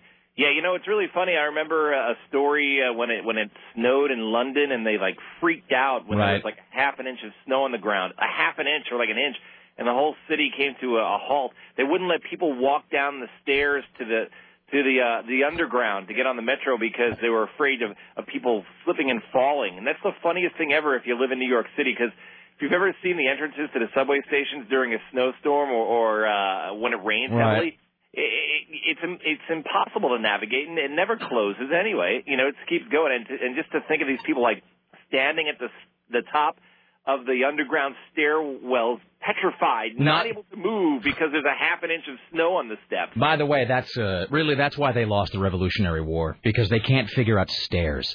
I mean, the so I just I'm picturing a bunch of, of Britons, by the way, standing at the top of the stairs like Ed 209 in the movie RoboCop, just looking down with a three a three segmented toe, kind of going, trying to figure out exactly how to. And the idea that you would actually have to post a note. Is that true? You're not making this up. That they actually banned they they they closed it because Eng, uh, because people in England couldn't figure out how to walk downstairs. Are you making that up? Somebody told me that uh, a couple of the um, the underground lines were were closed because the entrance ways they felt became too dangerous to uh, maneuver in in a snowstorm. All right, Yeah. that's it. I, you know what? Really, they're going to go in the penalty box in my brain for the remainder of today's program. I have lost respect for people in Britain. Oh, oh, it gets, it gets better. They, they, did you know that uh, on on the underground, they, they, uh, the segments of the track that are above ground, that uh, on their rail system, if there are leaves on the tracks, wet leaves, they'll, uh, you know, suspend service. And you'll hear a message on the uh, the public address announcement: service on whatever line has been suspended due to wet leaves on the track. You know what? This is what you should expect from a country that created you know, like Coldplay. I mean, really, there's you know, I uh wait, did they create Cold, Coldplay of Britain, right? I think so. Yeah. Uh, I was going to go with Radiohead there. At the last moment, I went with uh, I was going to, you know, Good, so, good switch at the end, though. All right. Well, you know. Anyway, um, uh, so uh, real quick, well, what's you know, do, we'll do some some actual uh, news here for a moment. Um, the it says here, and it, it, I actually have to sort of demarcate these because I know that later on, Roope is talking about the the he's talking about the second kind of, of depression, but you're actually talking about the sort of financial angle because you are, you know, you're the guy who's been sort of uh, uh, tracking all this. So I have no. There's always that colloquial thing they say where like, uh, you know, the recession is when uh, you know your neighbor's out of a job, but the depression is when when you're out of a job or whatever. But and then sometime in the last ten years, have you noticed this? Sometime since I would say the late '90s, they introduced this new word called stagflation, which kind of sounds made up, but a woman who works here, Kristen Bowie, insisted it's a real word. So my question is. Are we in a, re- a recession, a depression, stagflation, all of the above, none of the above, other? Well, we're in a recession, that we know for sure. So I asked uh, NYU economics professor Mark Gertler, when does a recession become a depression? And he said, Well, I don't think there's any agreed upon definition. That's great. So you can be in one, and somebody might tell you you're not, and somebody else might say you are. So he says uh, he says he doesn't think it, it matters what you call it really. What matters is actually what happens to the economy as opposed to what you call it. So he was saying times are tough, right? This is the worst economic crisis we've been in since the Great Depression. However, it pales in comparison to the Great Depression. Uh, right now, we have unemployment up around uh, 7%, a little bit higher than that. During the Great Depression, unemployment was at 25%, and it was sustained that way for a long time. Generally speaking, economists say a depression is when unemployment is up around 12% and it's sustained there for about a year or more. I I got So- two. Well, I'm sorry. Go ahead. I was going to say, so we're, we're really not close to being uh, in a depression. And when you make a comparison uh, to uh, how the economy has slowed down, when you look at all uh, of the the manufacturing figures, the sales figures, that sort of thing, yes, things are really bad right now, but we're nowhere near a depression. I got two two questions before we wrap this up. One is, well, one is really more of a statement. It sounds like being like one of those economic uh, analysts or whatever is the easiest job on earth because it's such a you because the, the, the because the thing you're discussing is so ill defined. You can just sort of say whatever and it makes sense. Uh, you know, you don't really need to describe what a depression is, or if we're in it, or when it's going to end, or make any sort of uh, comparative discussion. You can just sort of, you know, blather uh, for uh, 90 seconds or something, and they'll put you on television, and then you can uh, and then you can pitch a website. And Um, that's why CNBC exists. Exactly. Bada bing. And secondly, it, to what I don't even know if you if you can answer this, but I mean, obviously, seven percent, you know, unemployment is nothing to sneeze at. I mean, you know, that sucks. And you know, we've all, I mean, here at the Rick Emerson Show, we've obviously been affected by that within the last couple of weeks with the loss of Tim Riley and, and whatever. But um, where does that compare to other industrialized nations? I mean, what is the what's the unemployment in like Britain right now? What with their inability to use stairs and all? I mean, are people able to get to work? What what are they? What's the situation there? I have to plead ignorance on, on the answer to that question, but what I can tell you is uh, in the last major serious recession we had, which was 1982, unemployment was up around, the official unemployment number was up around 10%. All right. So we're getting close to what we had, and we probably will be there by the start of uh, the new year. Uh, we'll be up at around 10% probably. That's what we're projecting right now. All right, my friend. Well, uh, on that note, uh, we are largely going to be gone uh, the rest of this week. We will be returning next Monday. Uh, today is the first day of Hanukkah, is it not? Yes, uh, it is. Yes, I, I lit a candle last night. Uh, so uh, happy Hanukkah and happy holidays uh, to you and your wife as well. And uh, uh, so have a uh, have a great week. Uh, stay uh, safe and dry and all of that. And uh, best to everybody there. We will talk to you next week, sir. Take care. All right. Thank you, my friend Steve Kastenbaum, ladies and gentlemen, New York City. We'll take a break. Back after this, more news from Dave Schmidtke, Portland media icon, who is uh, filling in for the laid off Tim Riley today. Uh, coming up later on, CNN radio correspondent Jim Roope as well. Stay there. It's the Rick Emerson Show. Don't go anywhere.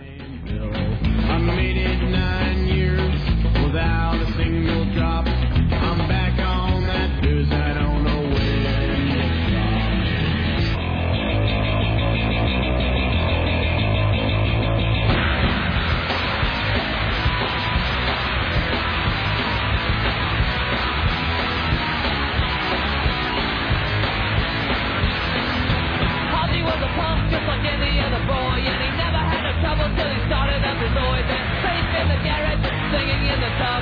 Till Ozzy went too far and he plugged into the club. But the cold Christmas Eve when Trevor and the skins popped in for a point and then Nick up back and Chris.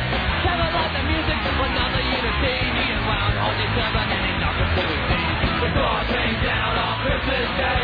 I know exactly what he'd say. He'd say, oh, to the punk and oh, to the skins, but oh, to the world was a bloody mess. He ran through the crowd. He said, we'll meet again. We are bloody yet unbowed.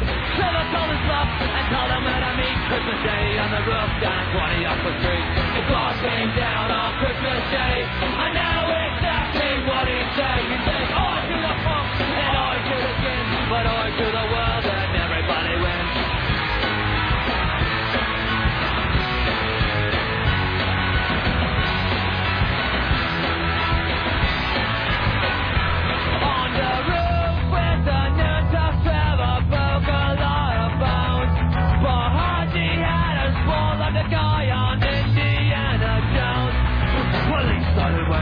Bloody dying man.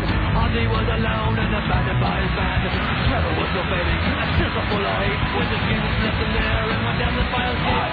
Haji saw the North Star Connie more than ever, so he made a turn and chance from his saved his Trevor. They repelled on the roof with the rest of the turret and went back to the pub where they fought each other. The guard came down on Christmas Day. I know exactly what he'd say. He'd say, oh, to the punk and oh, to the king, but oh, to the world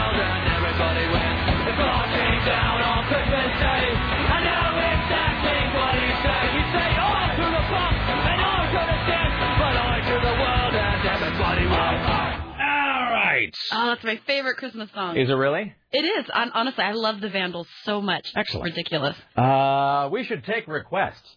It's, We should. Uh, uh, so I uh, guess God, it's already one o'clock. Well, since there's nobody here in the office, I'm assuming probably people at other places of employment are, you know, sitting at home. That's a, well, you know, that's actually a good question. Um, trying to figure out who has gone. I mean, not just here at CBS. Although we're we're going to do that here in a second. We're going to do the CBS roll call and see who made it into the office. But I am I am kind of curious to know.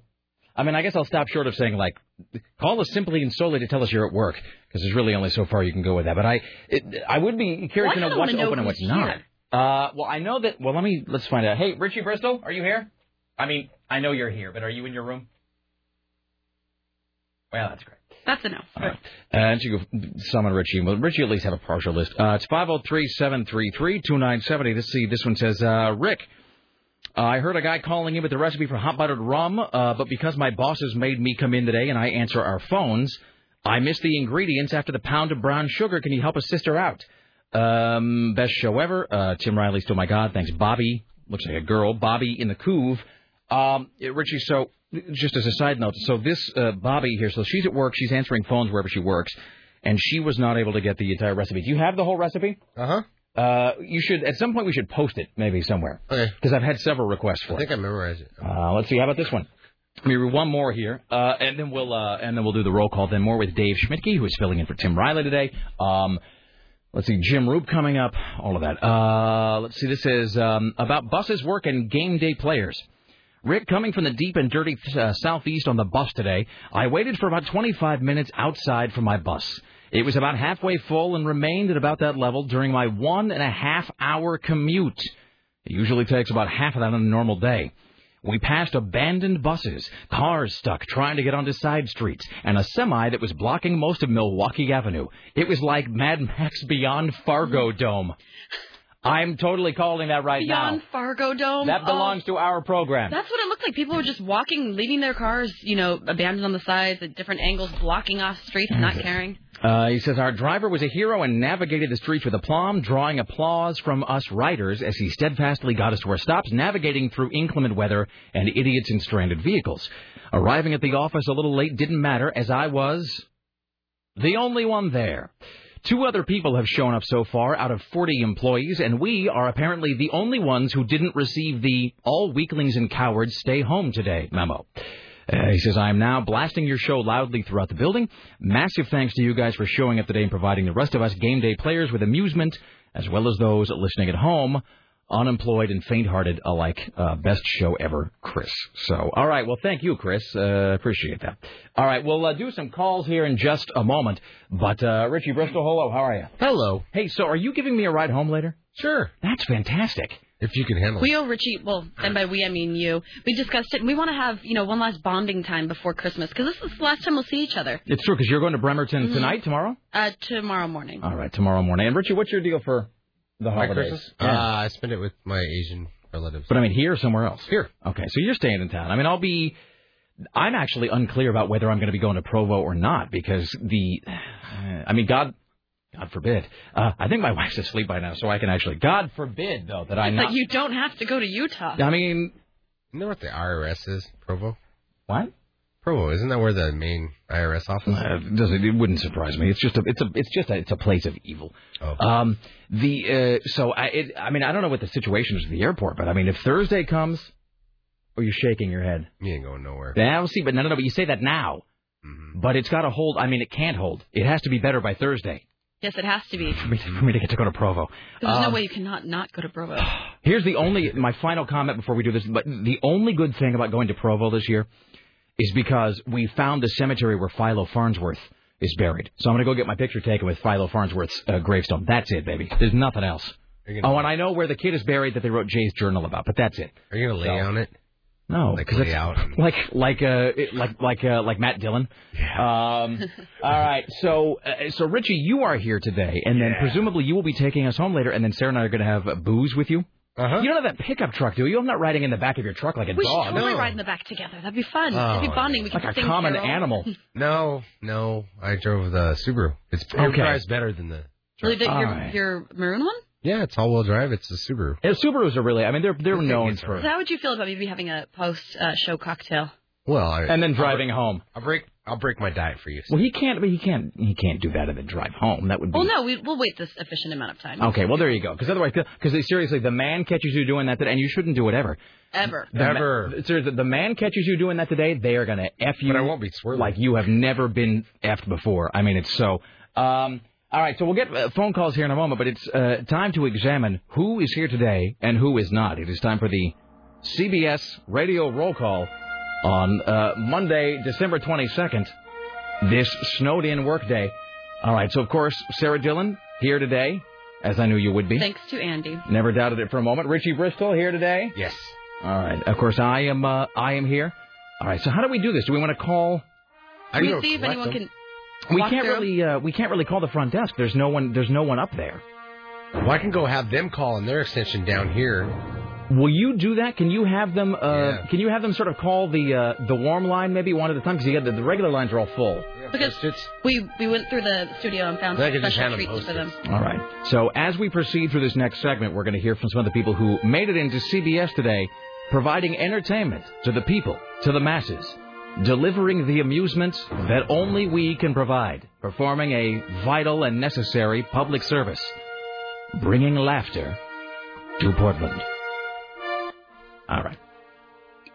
So, uh, hello, hi. You're on the Rick Emerson radio program. What's up? Hey guys, it's Mailman Brian. Hello, sir. I'm out in the elements. Wait, so now is the mail actually being delivered today? Because I know you guys try to, but sometimes you know you got to just uh, you Yeah. got to throw the throw in the towel. Well, listen to this. Hear that? That's me whacking it on a mailbox. Come on, Peter Carlin reference. Yes, I understand. I'm trying to figure out what it is though. What is that? The ma- the actual mail? No, no. yes, it's frozen solid. No, I'm actually uh, standing out of the uh, a box here that's a multi-unit box, and the ice, a little bit of uh, freezing rain we had yesterday, has put a nice sheen on everything, and I re- it requires a hammer or other device to uh, get into the boxes. All right. So this is so now. Uh, uh, what is the deal when the mail kind of can't? When like when you guys finally just like enough is enough. Screw this. We we can't get it delivered. Um, what is the is that a case by case basis or does like the the postmaster general guy like send out a text saying like f this? I don't know. It was kind of weird this morning. We were what? Uh, my my my uh, thing is telling me I did something wrong here. Um, we uh, well, we were waiting this morning. Our our trucks that bring our mail, the mail to our particular office in Lake Oswego here, were about we're running late uh, to say the least, and we had very little mail to deliver. And uh, it was a choice. You know, who's going to make a call here? And they said, well, you know, don't do anything unsafe. Which pretty much for anybody means stepping foot outside your door. Yeah, today. that's like attempting to walk or move or to do anything at all. Right. So, anyways, uh, they we finally got the word we can go ahead and try and deliver. And the route I'm on today is fairly level. Although I got to say, you know, seriously, folks, if you're out there and you don't have to be anywhere, don't go anywhere. Stay tuned to your radio. Have a have a hot toddy or one of those uh, rum buttered rum drinks. Uh, I sure I sure wish I could. But uh, yeah, the mail delivery. It's kind of an on call basis as to who who's able to deliver. I know some of my friends up in the higher elevations are not going to be delivering just because you can't get any traction or you know there's no way to physically do Well, it. uh, well, thank you for doing what you do, sir. Oh, you, you're welcome. I just wanted to wish everybody happy holidays. Sarah, be careful on your journey north. Uh, we would miss you if something were to happen. And you don't want to. I'm really Bremerton's not worth it. I mean, it's one thing if you're. But my sister's there, and I never get to see her. She's worth it. I'm just saying. I mean, it's, it's not like you're going to say the Who or something. I mean, dying on the way to Bremerton. That's a that's that is really a that's a that's an exchange that just doesn't add up. At in your least I will be heading toward people I love. That's true. All right. Thank you. Thank you. Uh, all right. Um, so this is Jim Roope. So we will uh, speak with Jim Roope in just a moment. But before we do anything else, Dre- uh, welcome now to the uh, Rick Emerson Show from upstairs. Uh, one of our stellar account executives, Dominique, who's here today. Hello. Hi, how are you? How are you today? Look at you. So you're here. I am barely. So now, don't get me wrong. We're glad to see you. But what is that about? Um, well, I was off a lot last week because of the school closure, so I figured I had somebody drive me in. I might as well, you know. All right. And so you have a uh, a friend who was a. A, a friend who's accompanied you or brought you to work, and, and who, by the way, so I saw, and his name is uh, Jeff, and I saw Jeff this morning, and all, for the really for all the world looks exactly like somebody else, and I thought you were in fact somebody else this morning. So, but you're not. You're Like Jeff. who? This guy named John. Uh, so th- that I actually thought it was you, and it's a Uh-huh. story nobody really cares about. But I told Sarah, I'm like, yeah, and I saw this guy upstairs, and I totally thought he was this John guy. And then I shook his hand, and I realized he's not John. He's like some guy named Jeff, and it was all very awkward. And I don't think he noticed, but now you know. He didn't notice. All right. So where whereabouts do you where do you live? I live up in Oregon City. In Oregon City. hmm But uh, That's like 25 minutes of the best of circumstances. I know, and I can't. I can't get my car out, so he he drives in this stuff all the time. So All right. So can I tell you though, this is why CBS remains head and shoulders above the competition. that's right. We're Um, kicking their butts today. That's exactly what I'm Uh-huh. saying. Intercom. So I'm just saying there are those of us who feel like uh they feel like you know the uh, There's like- do or do not. That's exactly. There is no try, and you are not an American. You are an American. I am American. All right, But so- I'm not setting precedents. Don't don't. This is this is not the norm. I'm, you know, but but you, I I'm here because of him. But you know what? There's nothing wrong with being exceptional. There's nothing wrong with being not the norm. Only if it makes me more money. That that's what I'm talking about. Okay. There you go. On that note, uh, so as you may know, we have a, uh, a I would say, a, a fairly uh, a fairly intensely loyal audience, and uh, who you know embraces our uh, embraces our many sponsors and advertisers. If someone would like to uh, buy advertising, if someone has a business, if they're listening and they're saying, by God, that's a company that get things gets things done. That's an industry. That's a corporation. That's a group of people who know how to make things work. How would they contact you to buy advertising? Uh, Dominique at what is it? Dominique.hoffman at cbsradio.com. All right, and uh, and no hate mail, please. Dominic. No, no, no. There's nothing. Nothing but love. No, no, no. Nothing but love. Dominic.hoffman at cbsradio.com. All right. Well, be safe uh, you're driving home, and thank you, guys for coming too. down Yeah, thanks for coming. a few minutes with us. Yeah, All right. thanks. You Too bad my my boss is in Hawaii. Uh, you know you what? Know? I'm could have gone a long way with that. You know what? I'll pull this off the logger and I'll send him the air check? Thank you. I'll have Richie send the air check. Excellent. Thank you. Thanks, guys. Oh, right. Lacey is here today too. Lacey Turner is here as well. We'll bring her on in just a moment. Let's welcome now to the Rick Emerson Show from Los Angeles. CNN radio correspondent James Roope. Hello, sir. And a very good Monday to you, sir. You guys must be just deep in it. Uh, yeah. Well, I mean, yeah, the whole city is sort of, uh, uh, the whole city sort of, sort of locked down under this. I'm just- impressed you were there. Uh, oh, by the way, Sarah wants me to note that you're listening to KCMD Portland, a proud part of the CBS radio family. Um, well done. Uh, well, it, you know, I, I don't know. You know, all kidding aside, I mean, I don't want to be too like, you know, all but the glory of us for. But I mean, first of all, what am I going to do? I mean, my wife. My wife, who has a much harder job than I do, my wife is a nurse, and so she, you know, she has a job that is truly difficult. As much as we sort of kvetch about radio sometimes, uh, you, you know, all things being equal, we've had a bit of a a bit of a month. But all things being equal, you know, in radio you're kind of paid to sit and just bump your gums, and I can't complain too much about that. Uh, my wife has a job that is truly, truly difficult, and she went to work Saturday evening and just got home this morning, and so I'm not allowed to complain. And frankly, she's at home, you know, in a coma for probably the next ten or sixteen hours, and so uh, there was really nothing for me to do but just sit around and eat Pringles and play more Xbox, and I did enough of that this weekend, like to last me for a week. So in any event, so here we are uh, because entertainment never stops, Jim. I hear you, man. So, well, what do you? And I'm not even going to ask you what the weather's like where you are. Uh, Uh, it's rainy and cold. I mean, not bad as bad. I mean, we. are you lying? Are you just saying that to make us feel better? No, it's it's sure it's rainy and it's about uh, I don't know 52, 53. That's cold here. Well, you know, it's like I talked to Amanda Moyer, and she was like, "Well, I don't know. A couple of days ago, it was 73 degrees." And uh, so, well, it, so We're they- in Atlanta. the, I think so. She was saying it was really, really warm, and now it's like I don't know, it's like 49 degrees or something there. So, um, Those people are nuts. so as, as we sort of as we sort of draw near the holidays, they. I mean, I think the memo goes out that like now is the time to be rolling out your holiday human interest stories, and there really are only two kinds of of human interest stories for the holidays. There are the heartwarming kind, and then there's the boy. After hearing this, I'm going to go home and give myself a belt of Yukon Jack right out of the freezer kind.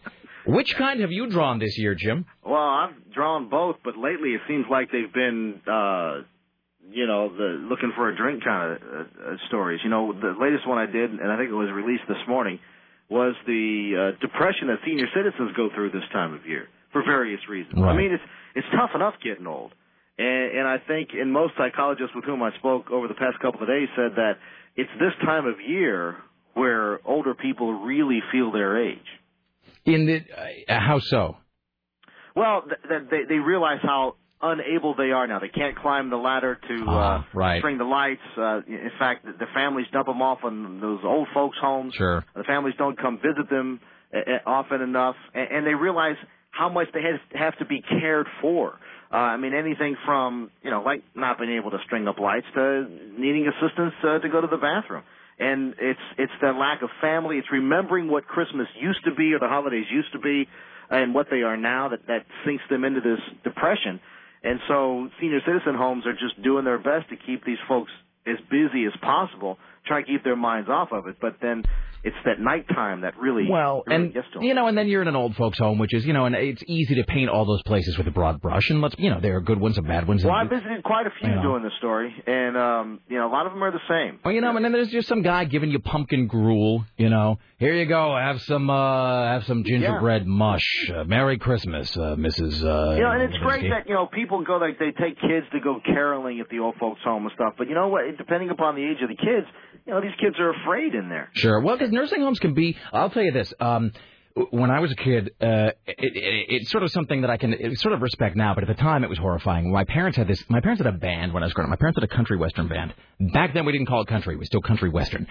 And so my parents had the country western band, and we got dragged all over the goddamn Northwest, just playing everywhere, like literally playing in barns, in barns for you know just hillbilly nitwits in towns that were so small, literally towns with no stoplights, no stop signs. I mean, where everybody knew everybody, and but but the other place that we would always play around the holidays, we'd go to nursing homes, and so there's my parents, you know, and they're playing kind of the old like Hank Senior and you know Ernest Tubb and all these kind of old classic country songs for these you know these kind of old folks in the home, and and and it's a thing that you feel retrospective guilt about because at the time, as a kid, you're just the whole place is just so terrifying and off-putting, and it just seems like just such a just such a big pile of bad, and you kind of feel bad about it later because you just want to leave. That was my thing. I remember we go there and it's like I just wanted to get out of there.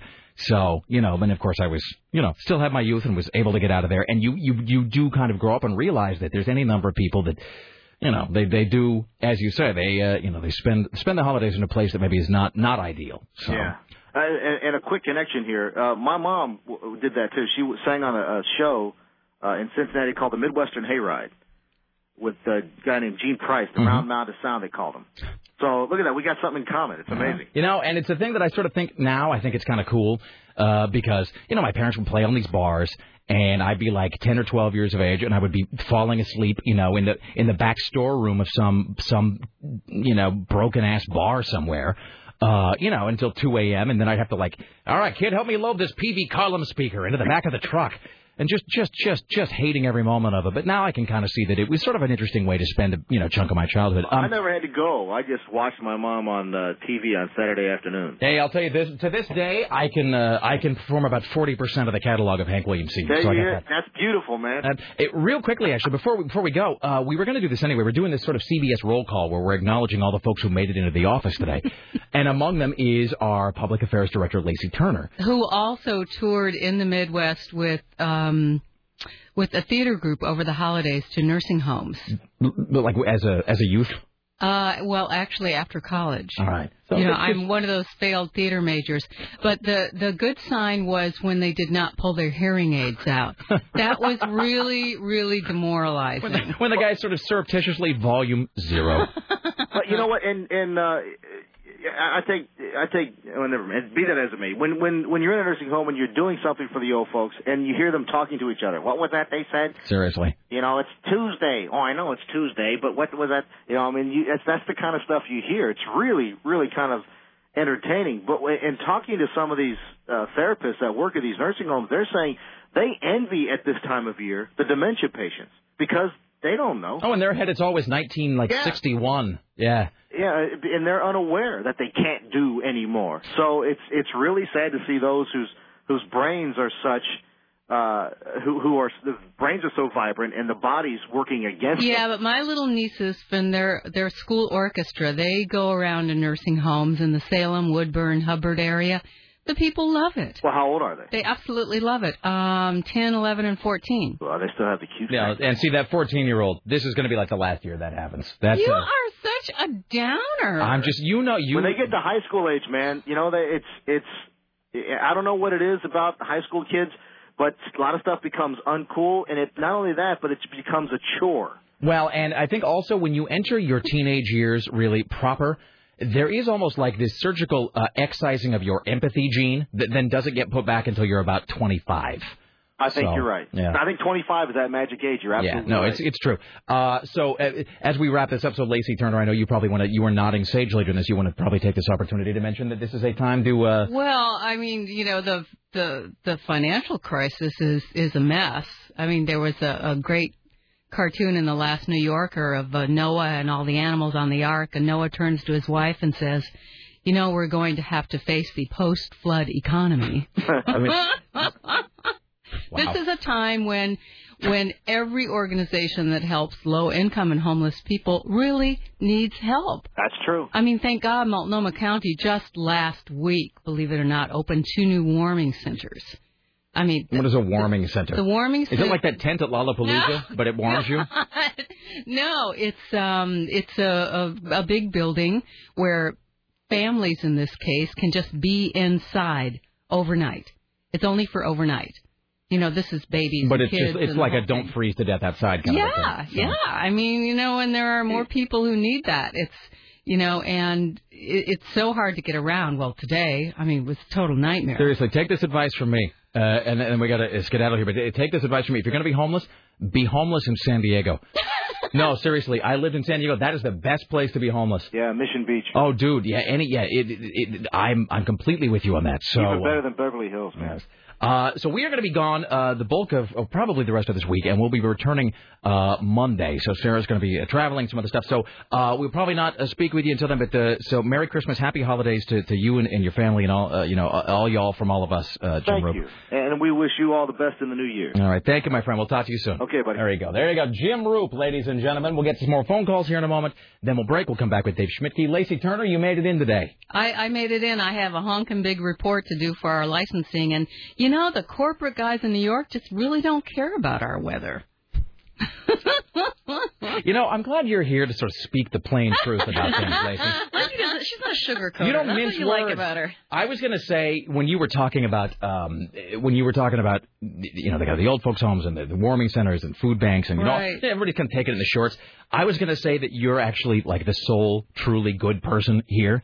I mean, everybody else we're all various shades of bad, but that you're a truly good person. Well, I have been in radio 33 years, so considering what's gone on in the media, I, I'm I'm a hardened bitch in some areas. But then I was actually going to say Lacey's scary. my well, my wife and I were at Powell's this weekend, and we ran into Lacey there. Actually, uh, my wife, by the way, was desperately trying to hide the fact that she was buying the final Twilight book because you talk to Lacey, you know, for like five seconds, and you know you can tell you're a smart person. And so my my wife knows that you travel, and she just got back from South America. So the whole time we were we were talking to you in the bookstore this weekend, my wife. Really hilarious if you were me and could see what was going on. My wife is talking to Lacey this weekend, and my wife's trying to be like, "So, tell me about Nepal. Where are you going to travel next? Tell me about Cambodia." And my wife is trying to tuck the Twilight book under her coat so that Lacey can't see what she's buying, which was great. Um, but after we left, I told Lara, I said that in addition to really being the good person here, you are in fact the most profane person at CBS Radio.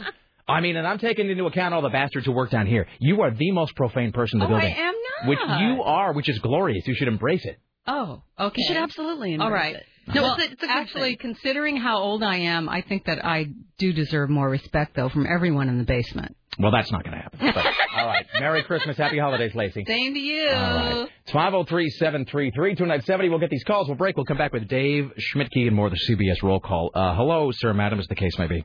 It is Dante, the cab driver. Hello, sir. How are you? I am working, and it is snowing, and it sucks.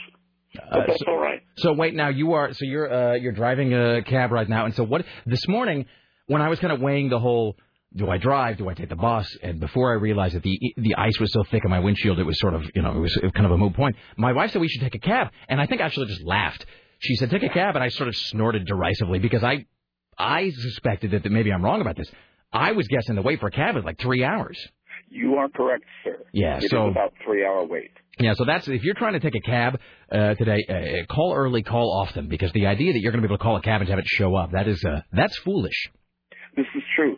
I also wanted to tail onto the uh, dovetail into what Lacey was saying about people in need of help and stuff, and let you know that the Radio Cab Foundation is giving away uh, meals for the holidays. They do this every year. They're doing the uh, whole turkey dinner thing, Mm-hmm. and so if anybody needs, I think there are still folks down there that are passing out uh, meals for the hungry. And this is at the radio, uh, the Radio Cab Center, which is on. I know it's by Slabtown. I can never remember the address. Yeah, 16th and Kearney. 16th and Kearney. Yes, All that so correct. all right, so excellent. All right, thank you, sir. Drive safe. Happy holidays. Thank you. All right, there you go. Uh huh. That's like uh, that homeless guy. Wasn't last year, a couple years, a couple Thanksgivings ago, and clearly he was like a real homeless guy, like he was old and kind of grizzled and whatever. And he had the the kind of Thanksgiving meal that obviously came from the shelter. It was like the it's like this sort of aluminum foil. It's kind of like one of the, it's like a pie pan out of aluminum foil, and he had like. You know the turkey and the stuff, whatever. And he actually collared me on the street. He must have been sixty. He collared me street. He goes, and he he didn't even ask ask me anything. He just said, "What's a turkey without red wine?" And I said, "Here you go, sir." And I gave him like five bucks. Hi, you're on the Rick Emerson show. What's up? Hey guys, happy holidays and happy holidays to Tim Riley as well. Indeed, sir. Uh, I am also making the uh, slog north on I-5 this weekend, and I just wanted to pass along to Ms. Dillon uh, a little bit of advice that I keep close to me from my uncle Larry during these times. He would kind of put his hands on his hips and he would stare at the ground and he would shake his head and he'd raise his eyes to meet mine and he would say, Tim, if you're ever trapped in your car for longer than 24 to 48 hours, do not be too proud to crap your pants. and the little glass vial goes into the gun like a battery. Any reference to repo is Wow. a good day. Uh, hello. Hi. On the Rick Emerson Show. Hello.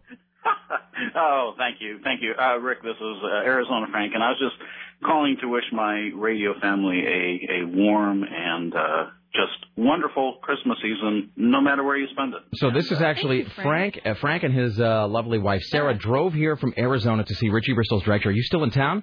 We are snowed in, Rick. Oh, and then, you know in. that's gotta suck, especially. Uh, well, let me ask you this: If you, uh, you know, you used to live here, but I mean, if you live in Arizona for any length of time, does it make a day like today even worse or more magical somehow? More magical. Uh, we've actually really enjoyed uh, the the process of not being able to go anywhere except uh, by foot or four wheel drive. It's uh, it's not something uh, you know that happens regularly in our lives, and so it is. It does make it more magical. And our dogs are just having just a whale of a time, just running you know knee deep and uh, sometimes torso deep in the snow. It's They, uh, great. It, it is weird how dogs, uh, you know, especially dogs who've never seen the snow.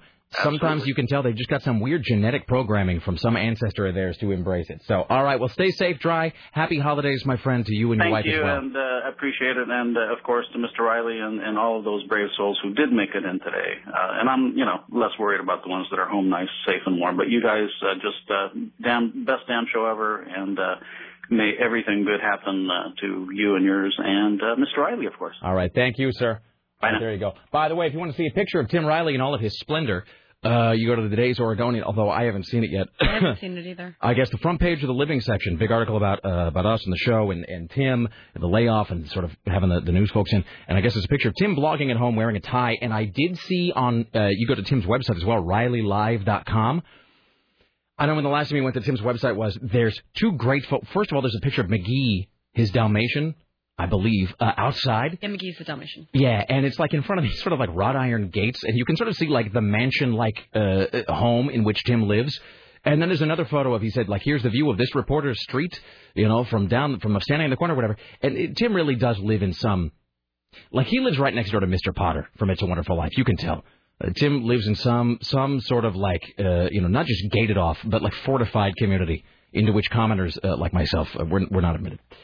All right, uh, we should take a break here. We'll come back after this with uh, Dave Schmidtke, uh, laid off Portland media professional, filling in for laid off Portland media professional Tim Riley. Uh, later on, more of your phone calls. As well, it is Monday the 22nd. Uh, we're live here in Portland. Stay there. It's the Rick Emerson Show. Don't go anywhere.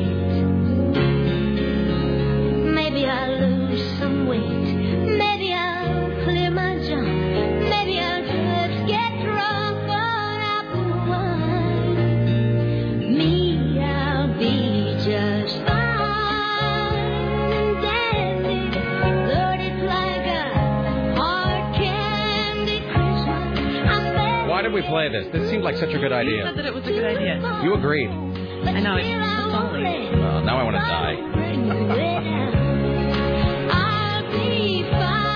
Those poor people who had to break their Christmas plans because they can't get anywhere. Beautiful song, though. tomorrow, but still I won't let sorrow bring me way down. It's bringing me way down. Thanks, Dolly.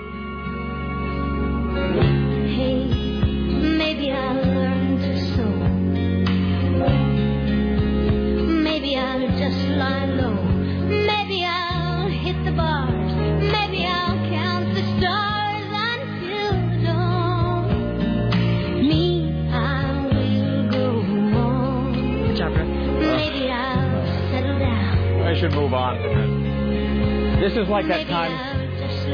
Like we played the most depressing songs ever. Yeah. This is like that time that Matt Peterson played "If We Make It Through December" by Merle Haggard, which is all about like a, an unemployed family living in a boxcar. Great. It is the Rick Emerson radio program. It's 503 733 2970. Ladies and gentlemen, at the news desk, Dave And now, from the CBS Radio Center in downtown Portland, this is the news. We're definitely taking that whole thing out in post. Wow. Now I want to drink some. And that it's apple wine. That's the detail that really kills you in that chorus.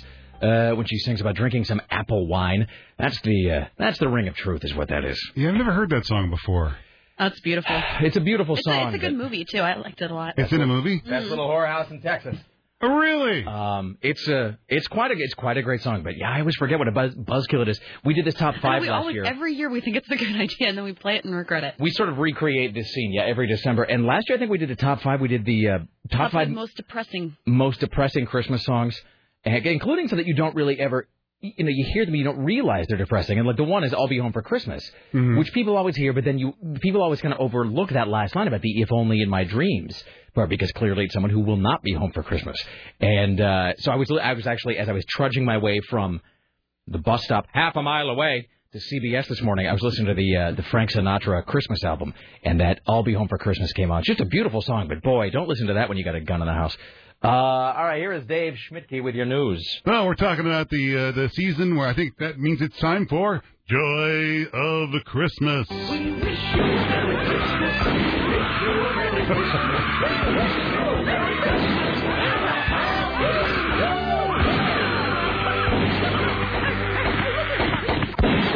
Now that is fitting, I must say, for this story, because we're going to Edmonton here, where Santa is not feeling quite so jolly after watching people repeatedly sneak free pictures of him at the mall. That's right, Lyle Young, a professional Santa at the Millwoods Town Center, uh, said up to three parents per day this year have bucked the system and snapped their own photos with cell phones and personal cameras. Where is this at? I mean, I'm assuming it happens in lots of places. Where is this specific story? Edmonton, Edmonton, Alberta, I believe Canada. so. Yes, yes, I, was- yes. I thought that in Canada they were uh, good. Uh, you know, they were good, decent people. Yeah, go ahead, eh? Just take the picture, eh? They're- Don't don't worry about it. With your beady eyes and your flapping heads.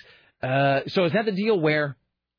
Is that the deal where like somebody will like it's a forced perspectives thing where somebody will like sort of pose like ten or fifteen feet in front of Santa, but they'll pose so it kind of looks like they're on the lap, Oh, and then oh, the yeah. parent the parent snaps the photo and they kind of figure it out in Photoshop later. You can make yourself like look much larger than Santa that way. I had a friend of mine who will not identify, Jody, who when uh, sci-fi, speaking of Star Trek, sci-fi actor uh, Wil Wheaton, who played Wesley Crusher, and he's also written some books.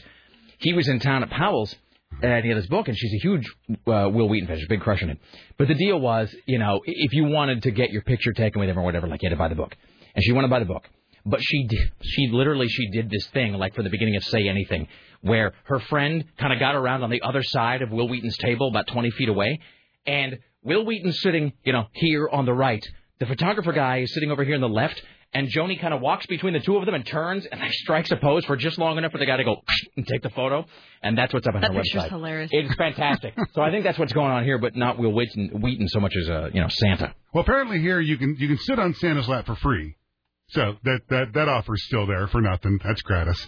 But if you want to have a, a picture taken that you keep, it's fourteen bucks. Hello, Jimmy. If you'd like a memento of our special time, that'll be fourteen dollars. Been into a Turkish sauna, Jimmy. Uh, that's another thing. That photo is uh, that costs more than that costs a lot. That costs fourteen thousand dollars, and that's if you want the negatives of that. Um, Yes. Do we have more for Joy of Christmas, or is that it? That's our joy of Christmas. We wish you a Merry Christmas. We wish you a Merry Christmas. We wish you a Merry Christmas. By the way, uh, I want to uh, want to commend the way you do that because the way you were doing that intro and outro sounds just like the pigs in space. Pigs in space. Exactly. All right, here's Dave Schmidtke in for the laid off Tim Riley today. That's right. We do have some more local news too. Did you, did you see this video the other day in Seattle about these two buses? Now, see, I, I've avoided I it. saw the headline. Yeah, exactly. Oh, like, man. Sarah, I didn't click on it. It's if you have a fear of heights, it's not it's not a story you want to watch because it's it's right alongside the the uh, the I five you know going through the main drag through Seattle there Right. and slick streets, bus lost control, hit another bus, knocked it over the uh, guardrail. So it's literally doing one of those teeter teeter totter where half of it is hanging about forty feet above the uh, interstate. And you're thinking everybody's slowly trying to inch to the back. Totally, everybody scrambled to the back of the bus, but slowly. Oh, Uh, so freaky. My wife has this story that she tells, and she actually, she herself will, will will admit that she doesn't know if it's real or if she saw it on TV at a young age. You know, in other words, if if it was if it was a news story, if it was a television show, she's not quite sure. But she has this memory, living in Florida, uh, where she did for a couple of years, of watching TV as a very small child and seeing something like that, where it was like guardrail or the bridge had gone out or something, and that bus like teeter tottering back and forth, and she said that just traumatized her for years. So I, like Sarah, it's like when someone sends us stories that say, "Hey, click on this to see the biggest spider Oh, ever." like the fingertip thing? I still can't unsee that. And that's been months. If pe- people, do you want to see it? Fingertip thing? People, here's the thing: people send uh-huh, us. Uh-huh.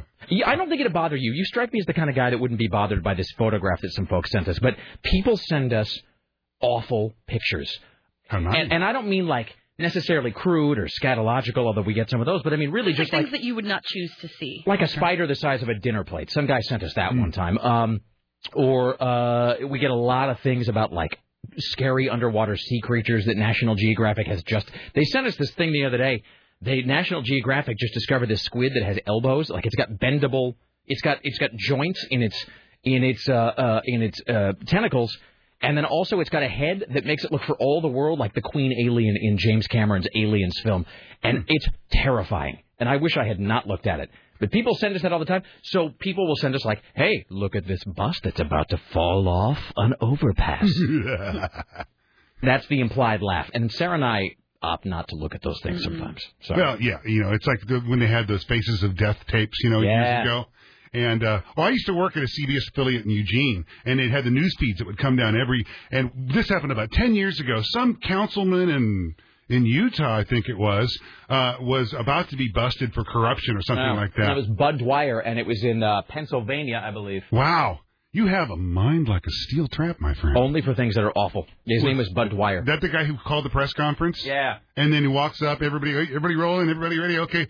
Puts the gun in his mouth, boom. Oh, it's. I mean, it. it, it I was going to say it's fantastic. That sounds wrong. It really is an. Ex, it's an unbelievable piece of, of footage, though, and it's. Um, uh, now somebody's going to call up and correct me about whether I want to say Pennsylvania, but it could be wrong. But his name is Bud Dwyer, and he basically the, the allegations were that he'd been taking all this money like across the desk. Right. So he calls. You go back and you watch it, and it's like ten times creepier when you know the whole backstory because he calls this press conference where he's going to like address these. Uh, you know these these sort of uh, allegations of corruption and graft and scandal and whatnot and uh, controversy. And he starts the press conference by like handing out a bunch of manila envelopes yeah. to his staff. And it turns out later it was like, sorry about the blood, bud, you know, uh, you know, or sort of like a, I would like to be put inside a pepper mill once cremated. Thank you. And so there are all these like suicide notes that were just manila envelopes, but nobody really realizes that. So they're thinking Christmas bonus. And so he's calling this press conference and they're live on television. Mm-hmm. And he says, he's doing this. So anyway, as you know, I've been dogged by, and he's got this manila envelope in his hand, dogged by scandal and corruption, and here's a gun, you know, and just like dead right there on television. And the amazing thing is, this is the sort of thing that you have to give sort of these dark accolades to. The camera guy keeps rolling the whole time and stays focused on him, even though Oh, the yeah. guy pulls out a 357 10 feet away. The camera guy stays on him the whole time, and that was there was only there were like three different stations, but I think only one station was actually carrying it live. Mm-hmm. And here's the other horrible thing. You're really in my wheelhouse now with awful pop culture things. okay. Here's the really horrible. Yay! the, the, the the horrible thing about that event, apart from the obvious guy killed himself on live television, is that it was a snow day. So all the kids were out of school, home, watching, and I think, okay. and I think normally that's like when cartoons were on or something. And so there's this whole generation of kids who are just completely just warped and traumatized from that incident because they were home like looking for Bugs Bunny and like, oh hey, look, it's a guy with no head.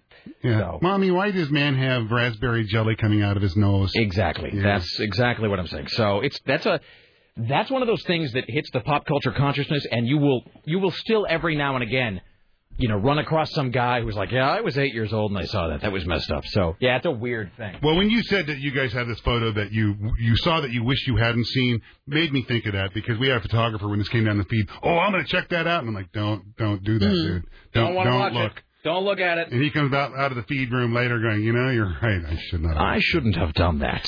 Speaking of things that people probably should not have done, time for clergy watch. Here's your clergy watch from Monday on the Rick Emerson Show.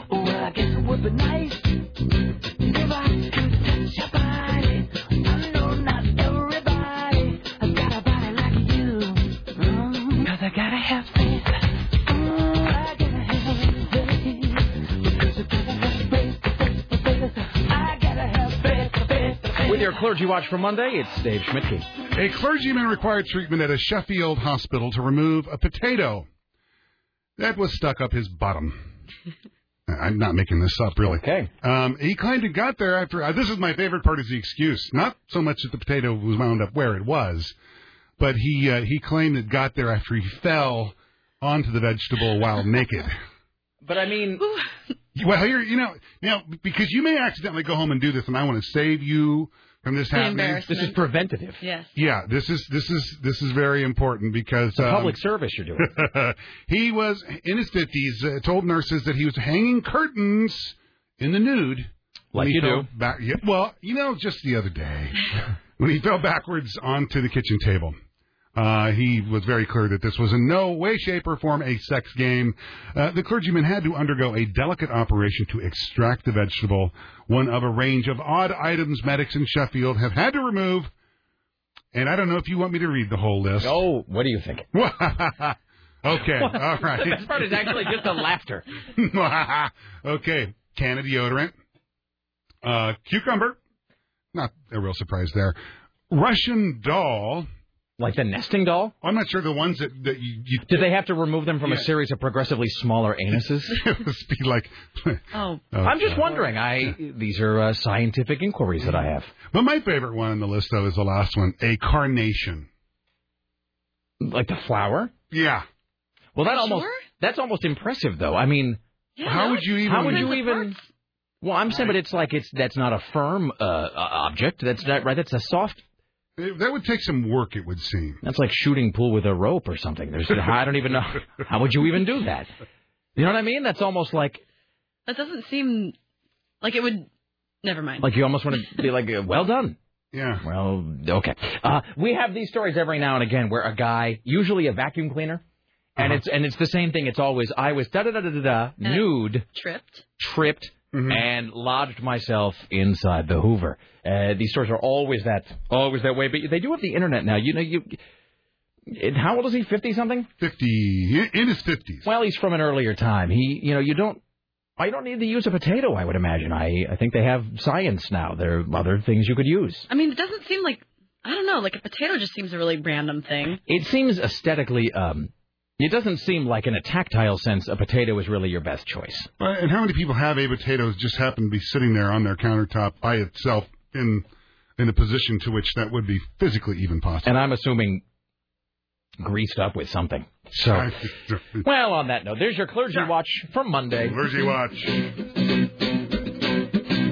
Cause I gotta have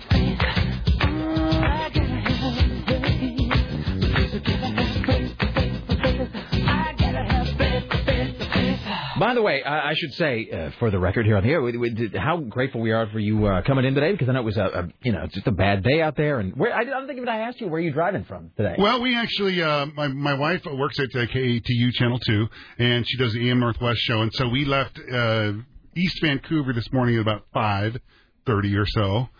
Uh, and I'm not a pretty sight at that time. Definitely not a morning person. And then went and did the show, and then you know scooted over here from there. So And your lovely wife is here. yes, she being is. tortured by the show. She is. I was actually going to ask you on a scale of one to ten how horrified by this program you thought she probably Oh was. no, she she listens to the program, loves the show. Me too. You know.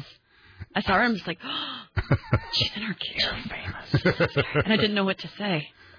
Well, she really prefers that you kneel and then kiss the pinky, pinky ring. Okay. Actually, that Well, now be- we know. Well, done and done. All right. No, we're Put it in my Franklin planner. happy to do it. Fun, fun program. I, I like the idea of you having us uh, recently expatriated uh, media members in, and and uh, I feel bad for you know uh, Tim and everybody else that's got kind of nailed in the last uh, couple of months. And actually, I wanted to, I wanted to say actually because I will, and then we'll uh, probably just go right to the right to the top here and take a break and do some stuff in the two o'clock hour. By the way, coming up next hour, we will be playing uh, Ebenezer. I barely knew her, which is our uh, then live radio drama that we did last Christmas week on this program.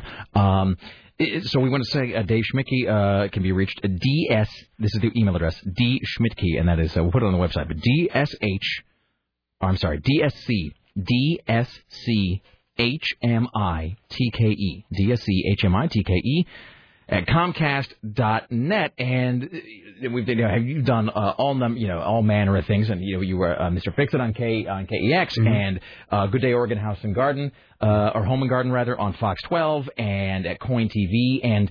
You know, we have had several people. Like Heidi Tauber from KPOJ was here, and she was talking about you know the old thing in radio where you're there one day and then the next day you're just gone. Right. And she was you know picture from the website, all references to her to her scrubbed.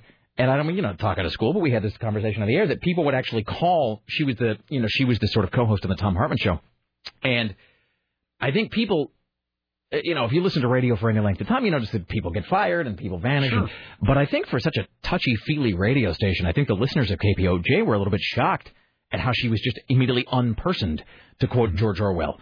Because, you know, the kind of you know, they're kind of granola crunchy over there, and I, and I don't think that they, I don't think they were used to that kind of that kind of treatment of somebody on the air, and so she was just gone. And I guess listeners would call up though, and they go, "I'm I'm calling for, I was just wondering what happened to Heidi Tauber," and and they would hang up, and then when you listen to the podcast later, they had actually they would go out and they would remove from the podcast even the mention, No, you know, from the that's too bad. That's too bad. And so we, you know, would like to give people a forum to say, like, here I am, and if you want to get a hold of me, and I'm still up. So, um, but it sounds, I mean, I, so I don't mean to, you know, put you on the spot, but I mean, so was it just, what was the, what was the circumstance under this most recent? Well, it's happened so often. I'm becoming a, a professional at it now. But I, I can actually tell you, with with 12, it, it was really pretty good as far as those things go. It was, uh, you know, uh, the whole staff. We, uh, you know, it was basically pretty. I mean, it's businesslike. But let me tell you, uh, years ago in 2001, when they had the massive bloodlettings at KOIN, uh, it was ugly. It was guys with guns up in the lobby. I mean, plainclothes guys with with pistols. Like actual real? Yeah, not not holding them, not brandishing them. Oh, you mean like security? I mean, yeah, I- like in case somebody went, you know, they, How big of a firing or a cleansing was it? that was thirty people. 30? Wow, Yeah. Like on-air production, everybody. Everybody across the board. What was funny is I worked at a bureau in, in Vancouver with my photographer John Keller, and we had driven over to to the KOIN building, and so we didn't have a desk there to clean out, uh, but we had they basically had taxis lined up out in front of the Oh, place. wow. And as they canned you and gave you your severance material and whatnot, and walked out the door. That you got into a, a taxi and they they gave you a ride home. What they didn't. It's like at the um, end of The Apprentice. Yeah, yeah. What they didn't account for though was the cabbie's tips.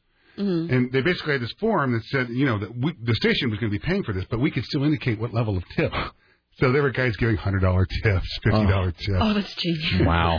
uh, that's fantastic. See, that's a final little, uh, take that, the man. Yeah. Did you ever work with Ole? Yeah, Ole Olsen. Yeah, yeah. Yeah. Those are the rules, and rules exist for a very. Were you guys good working reason. at KOIN I at the love same? that guy. He's Yeah, hilarious. Ole's great. Because Sarah a worked I worked with KOIN. Ole and uh, Larry, and I can't remember the other guy's name, but Larry was uh, was producing in the morning when So I now, there. were you guys at KOIN at the same time? I don't think so. I think we just missed each other. Yeah, I So I mean, was there from like two, like 2004 to 2005 when we got back on the air in 2005, right? Six. 2006? Yeah. Or if so I you, guess- yeah, if you made a list of the people who've gone through that place, Yeah. KOIN. I- oh my God! I mean, Was seriously, it 30 people in one day? Yeah. Wow, that's it. And and just and I thought you were actually sort of speaking as like a euphemism when you said it was like guys with guns, like the Saturday Night Massacre or whatever. But I remember the Saturday, the Val- St. Valentine's Day Massacre. But really, it they were.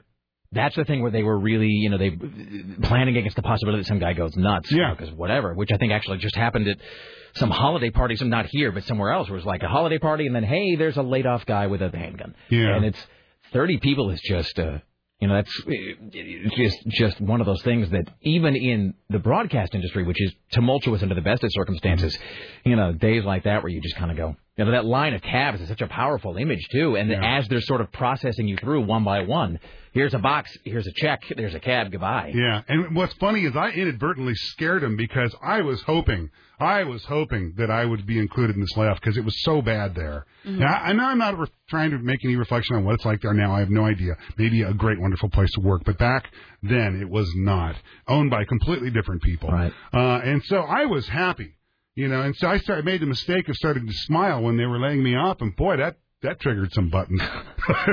When you oh God, here he goes. Start to smile. That's when they can see your mental sweater fraying a bit at the uh, at the seams. Yeah. This this last one at, at Fox, I mean, I, that was tough because uh, I, I but I can honestly say that the people who let me go, I could still would consider friends and and really enjoyed my time there in a really nice environment. But that's, you know we've all been through that where there's some places where they're like, we're sorry to tell you, but oh, I'm not sorry to hear it.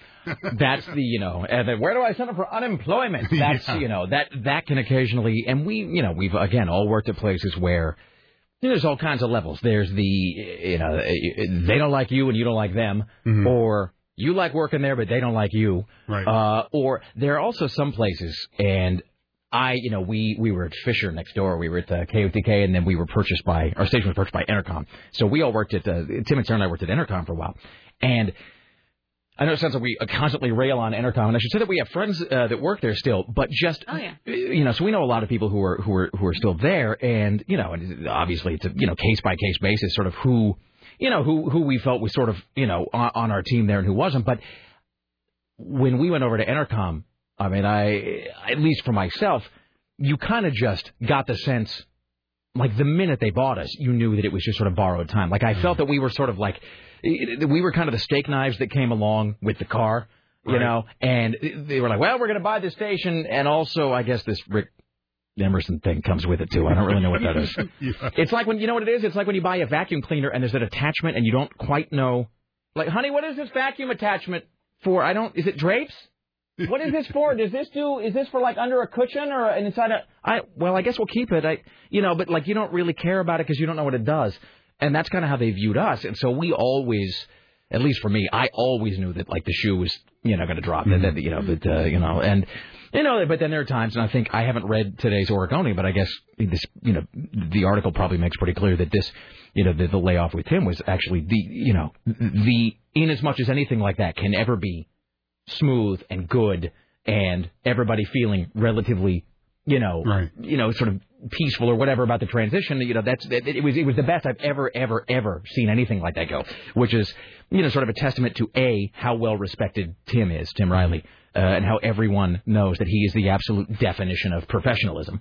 Uh, you know and it's also a testament to to how gracefully CBS, which is the best place we've ever worked, how gracefully CBS handled it, and how much you know nobody really wanted it to happen. It was just you know you get painted into an economic corner. So so it's not we've you know we've all gone through all different manner of those.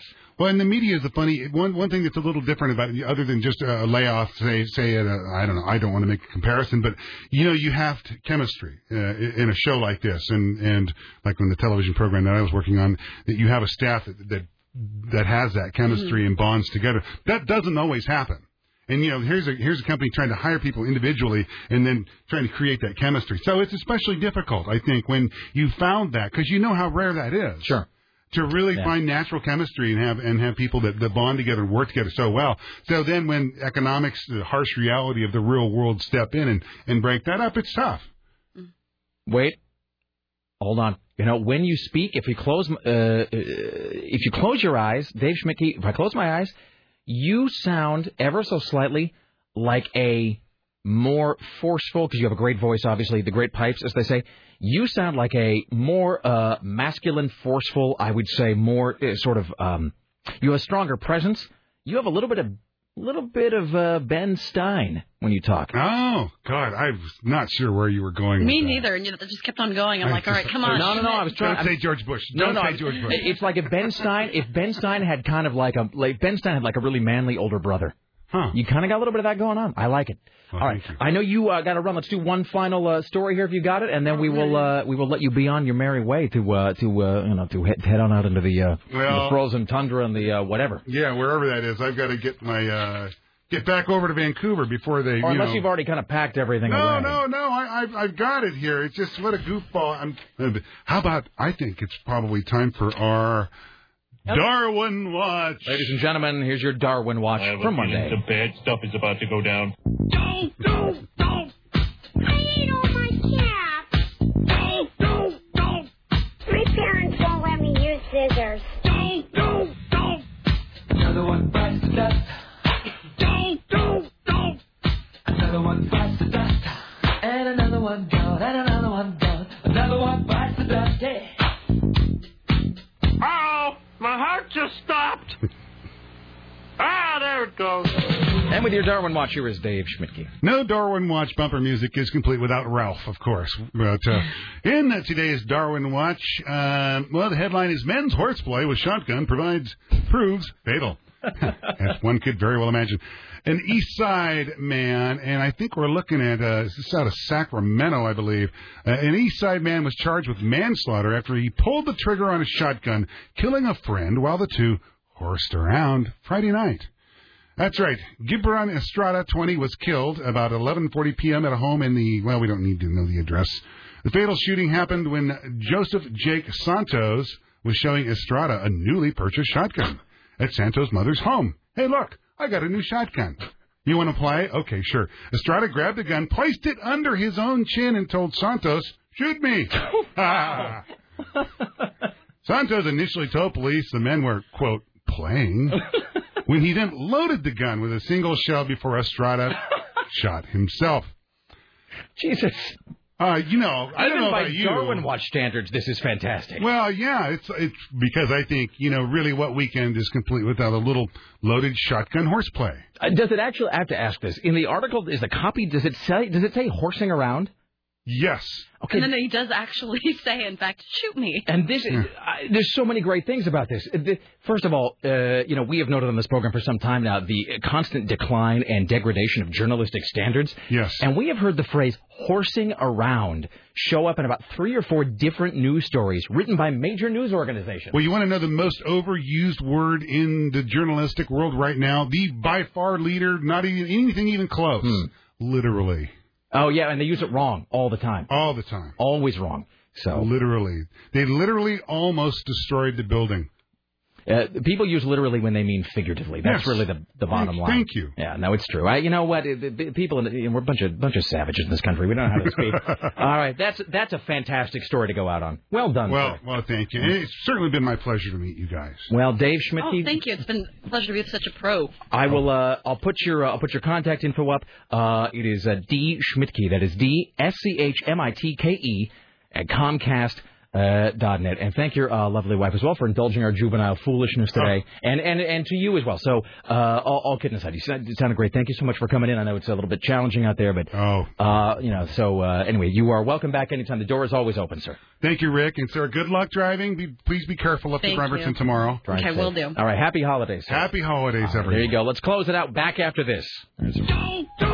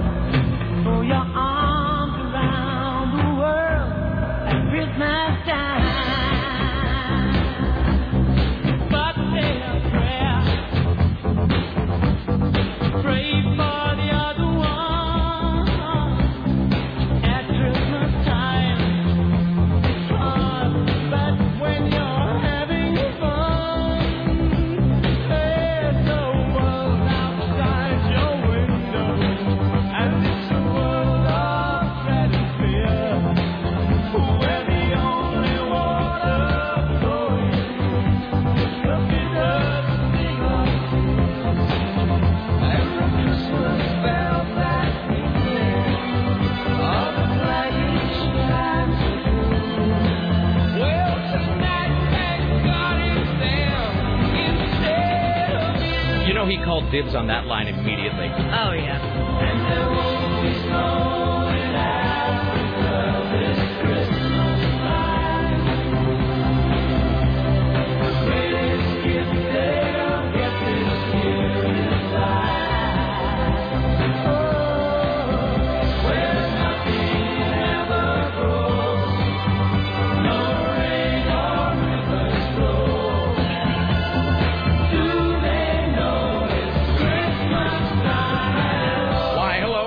Rick Emerson radio program. It's 503 733 2970. Uh, This song doesn't even make any sense. First of all, what is that line when they say uh, there won't be snow in Africa this Christmas? The greatest gift they'll get this year is. No. I don't know. I, I don't know. that- Because it seems like snow is really the least of your problems if you're in Africa in 1986. And it's just like, what? So they're gonna miss the snow this Christmas? It seems like, they've food might be more important, Yeah. or shelter. Perhaps, uh, you know, maybe an incremental decrease in genocide. No, no, no. Sting wants to give them snow. Did you watch Black Santa's Revenge yet? No, no. I'm gonna I just- watched it three more times. Really? I made everybody who came over to my house sit and watch it. It is hilarious. Actually, every time people clap too. Excellent. All right, I'll watch it. I'll watch it because my, my wife's going to be dead to the world. She's going to be asleep and, It's only and or 20 drunk all day. life. So. Totally worth it. All right, David Walker's Black Santa's Revenge. By the way, uh, as we go through our series of laid off Portland media professionals uh, filling in for the laid off uh, Tim Riley, we're kind of putting all their contact info up. I put up a link to David Walker, uh, formerly of Willamette Week. Uh, you can read his writings at badazzmofo.com, and I put a direct link actually to his film. Black Santa's uh, Revenge. All right, so coming up here in just a moment, we'll talk to some of the CBS Game Day players who have made it in today because they are professionals. Later on in the hour, we'll play uh, an encore of last year's live radio drama, uh, Ebenezer, I Barely Knew Her. Uh, all right, let's uh, welcome now to the Rick Emerson Show uh, from Rock 101, KUFO, Crystal Cash, hello. Hello, hello. Hello, and uh, Brent. Do you usually, are you one of those DJs that just do like the first name, or when you identify yourself, like I on the used to air? go by B Rent or that What about guy B-Dog? with the beard. The Beardo. Are, are these things you? Beardo Brent. Beardo Brent. Beardo Brent. Really? Thank you. Done and No. done. Well, that's your new name as of now. So- Sweet. And you've thrown a pretty bitchin' shirt. And you got a Boondocks shirt, which I is love the. Boondocks. Yeah. Uh, so you guys are here today. Now, have you? Now, did you? Have you? Are you like? Is it like an Adam Thompson thing where you've just been here, or is it a thing where you like you actually came in today? Um, I left at one this morning to go home, and then I came back at like ten this morning. See, so. that's what I'm talking Yeah. about. You know, that's the difference between good and great, right there. Yeah. And then I came in uh, for Corolla. Right, In so the he was- but I, I had to uh, come in late because I had to take the bus, and the buses don't start till like five. is that true? I thought they were running 24 hours a day to keep the road from doing it, something. Well, they didn't inform me. so, it, because I- maybe that's just a thing that I've heard and I'm making it up. Maybe it's not true. I somebody told me that they run the the max and the buses 24 hours a day right now because it'll keep the the ice broken up on the road I think it was with the max to keep the lines from freezing. freezing, something. but I don't know about the bus. I'll I didn't check into see that. any buses. I didn't see any At buses. all. Well, the only ones I saw Last were night. stranded. Right. I I didn't see any actually running. And that's always kind of freaky too. When you see the bus by the side of the road and it's always dark and empty inside, like a metal tube of death, and you're just you wonder like what happened to all the people in there and It's totally like that's a po- like post-apocalyptic image. Well, see, and it doesn't. By the way, can I tell you this? It doesn't help that I've been playing that Left 4 Dead game uh, like every single night for about three hours because now everything I see is filtered through this prism of post-apocalyptic zombie wasteland. I was talking about zombies with my friend this weekend. How scary would that be if this is the zombie apocalypse, but there's snow everywhere, so you can't run anywhere? No, no, no. Now, The frozen zo- zombies. uh, now I think if Max Brooks and World War Z is to be believed, actually, wintertime is when zombies typically freeze solid. Uh, but you know, then again, it might only be if you're above the snow line And they in can't Canada. stumble around because they're so slow. That's In the the thing. snow, they're going to be super slow. Yeah, I mean, they're sort of, you know, they're they're kind of laggards under the They don't best high of. Uh, step through the snow. So this would be the best time for a zombie apocalypse. That's what I'm saying. Now more than ever. If not now, when?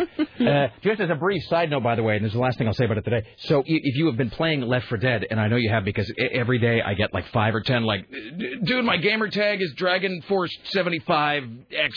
We should play. If you've been playing Left 4 Dead, you know that there's that uh, there's the campaign called No Mercy, which is where you got to fight your way. You and your uh, three fellow survivors, you got to fight your way through the city, and then somewhere and somewhere, and then, and then you fight your way. You go into the ground floor of a hospital, and you got to fight your way up floor by floor to the roof of the hospital, and then wait for a helicopter to come pick you up.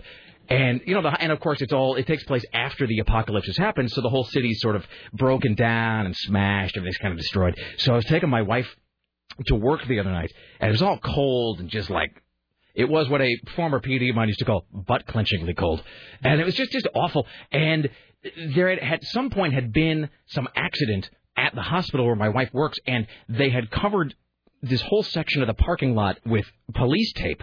But then there was all of this wind. Anyway, so I get there, and it's late at night. It's cold. It's just pitch black outside. And the wind had actually torn the hell out of all the police tape. And so I'm standing there in the middle of this parking lot in a hospital.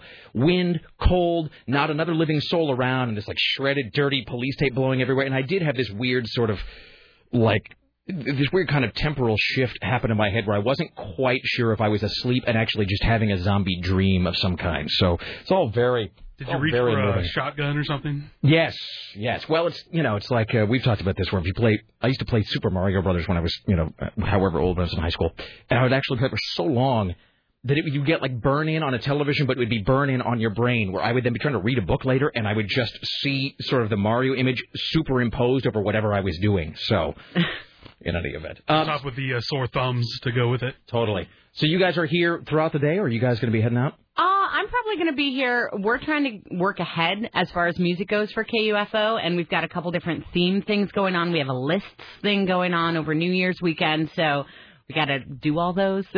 so both of us are kind of in charge of getting that all together. Yeah, so. she's just throwing me stuff. Yeah, basically the stuff I don't want to do. I'm like, hey Brent, can you do this? So you know what, but you are, but you're here and you're you know helping the company uh, maintain forward momentum. Indeed. As we We're- head into fiscal quarter uh, one of 09. We are big fans of inertia. Exactly.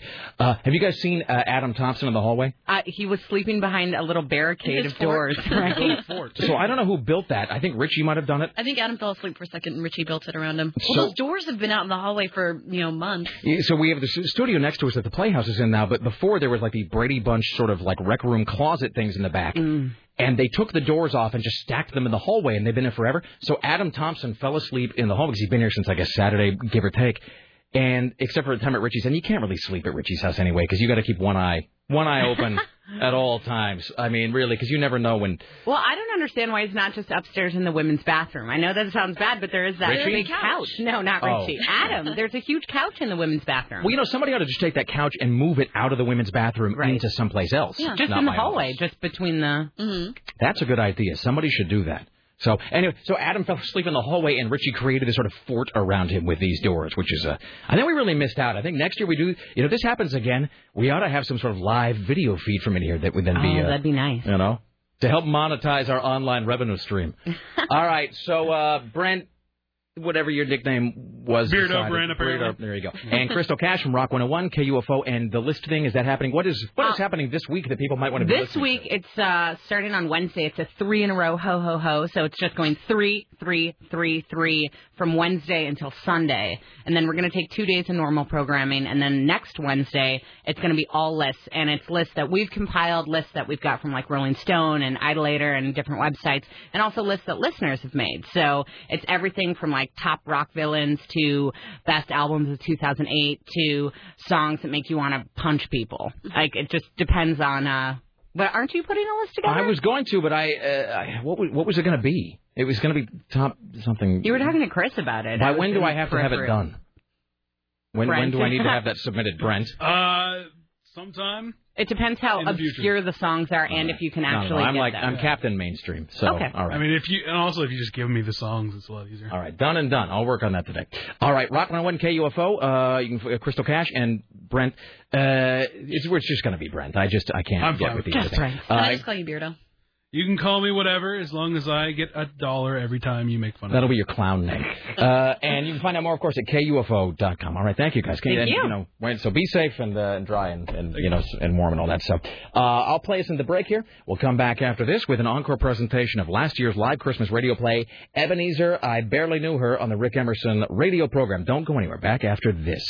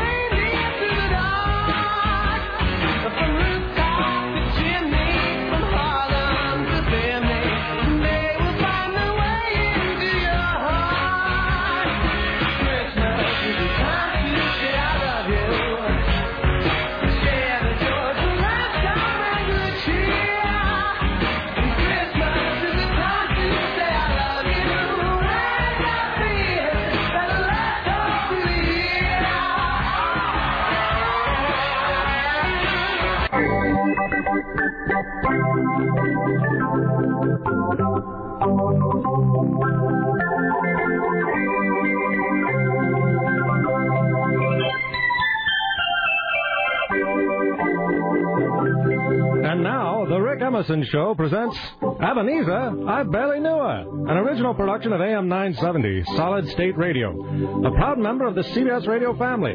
CBS is the Columbia Broadcasting System.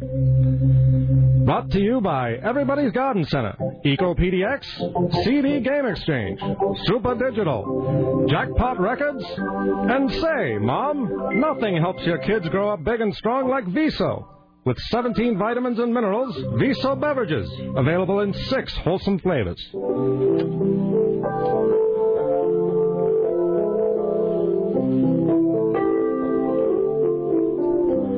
This is the story of Rick Emerson and how he came to understand the true meaning of Christmas. We begin our story in the plushly appointed yet not overly ostentatious studios of AM 970. The time, 11:58.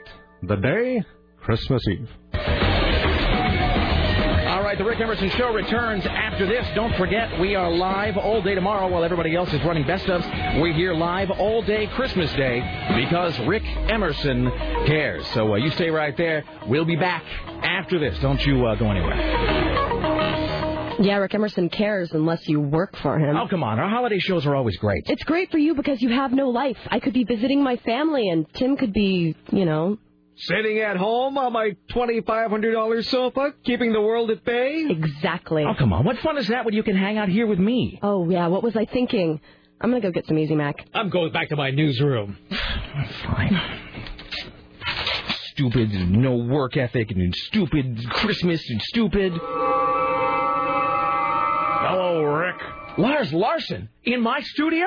That's impossible. You know what's impossible? Giving free health care to a nation of scofflaws and illegals who are too lazy to pull themselves up by their own bootstraps. Got cancer? Huh, get a second job, hippie. It is you. What are you doing here? I'm here to show you the error of your ways. For if you're not careful, you'll end up like me. Bloated, bitter, fat, pig-like, chunky, coated in a viscous sheen of sweat all the time, reeking of cheese and wearing a plastic ass. That sounds horrible. It is horrible, Rick. And that's why, in less than an hour, you will experience a tired and heavy-handed commentary on your life as you are visited by three ghosts. Ghosts. That word has new meaning for us all today. For you will learn to not be consumed with petty devotion to your career anymore, but united with Tim and Sarah in their common interest of having a life outside of work. You will declare in one voice, We will not go quietly into the night. We will not vanish without a fight. Something, something, dynamite. Today will no longer be known as December 21st. Today, for the purposes of creative license and dramatic expediency, we celebrate our Christmas Day. All right, I have to go polish my guns. It is Christmas. Hey, did you see that? See what? That disembodied voice. How can I see a disembodied voice? You know what I mean? Are we back from break? Later that program, during a commercial break, Rick is in the men's room, washing his hands and trying to convince himself that the morning's startling events were merely the delayed reaction of a bad convenience store sandwich he'd eaten earlier that day. When all of a sudden, he hears a strange sound outside the bathroom door. Lars, and the stupid, stupid, beady-eyed sack of flowers, the stupid Lars.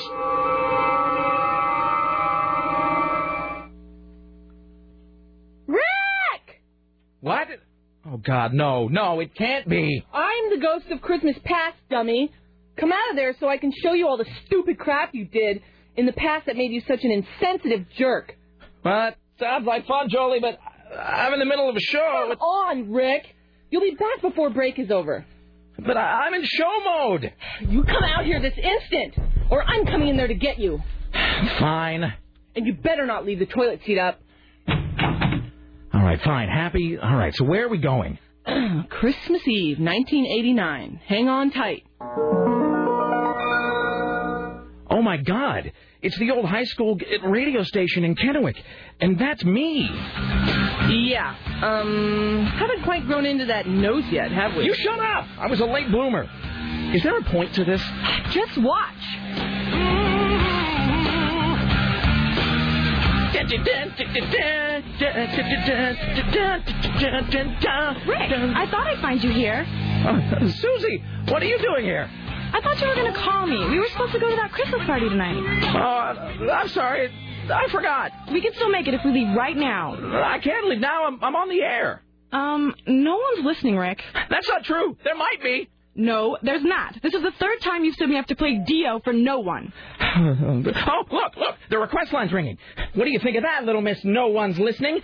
Um, hey there. You're on the KTCV Rock Line. Hi. What's your name, caller? Steve. Where are you calling from, Steve?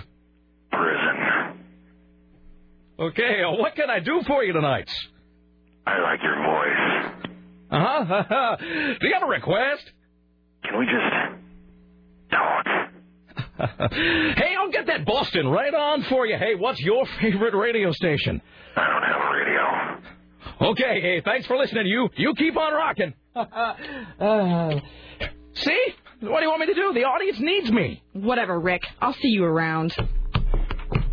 She never called again, did you? Did she? Well, no, but she was a total slut anyway. Yeah, she was. Really? Uh huh. She banged like half the AV club that summer. The AV club, Rick. God damn it. Oh, poor Rick. It's okay. I'm sure sitting alone in a room, listening to Holy Diver for the millionth time, was just as satisfying. Fine, can we go now? As you wish. Oh, what the the hell? Was I? Uh, okay, I I better get back to the studio. There you are. We're back in 30. What's with you today? You're acting all cracked out. Didn't you get your Viso? More of everything good? Oh no no no! I've I've had my choice of six fine flavors, all of which are completely natural and chock full of vitamins and minerals. It's just that something weird is happening. Weird as in we have to talk about it, or weird as if I can finish eating my Easy Mac? What? What? No, no, no. Weird is in, you know, I'm I'm hearing things and seeing things. Such as? Okay, like I heard Jolie's voice, and then she appeared in the bathroom, and then she teleported us through time, and then we were in the past in high school, and she was with the, you know, in the, uh, in the time travel, and the, uh, never mind. Mm-hmm. Still seeing that shrink? Sometimes. See her more. We're back in 10. 25 minutes later, Rick continues his broadcasts, although he is still shaken. All right, we'll uh, be back with the top five songs that are all Father Christmas by the Kinks. All right, uh, stay right there. Uh, we're going to be uh, the, back after this. Uh, Rick, you you seem distressed. No, I just uh, I just need more coffee. All right, all right, Emerson, keep it together. You're not going crazy.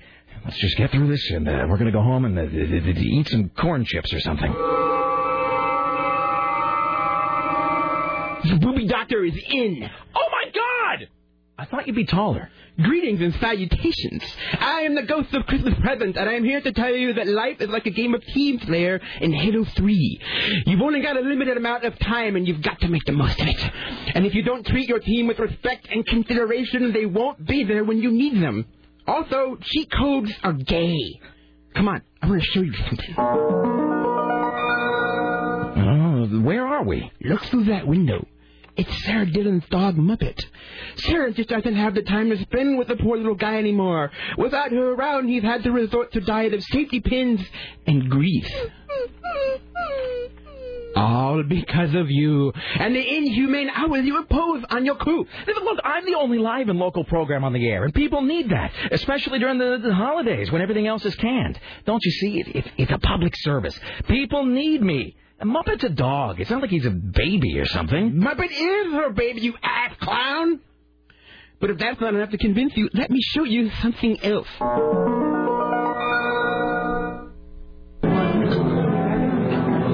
Wait a minute.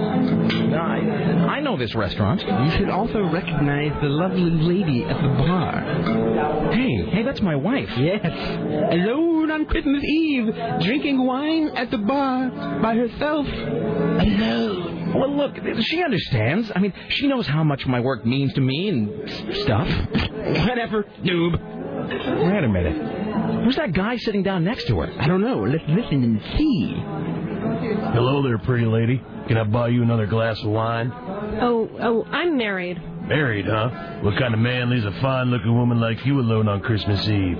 Well, he's working. His his job is very important. He's on the radio. Sounds like a real jerk to me. No, he's he's just busy. I bet he doesn't even remember your birthday. Now that you mention it. Uh, you know, I used to be stressed out about my wife, but then I learned to broaden my mind a little bit.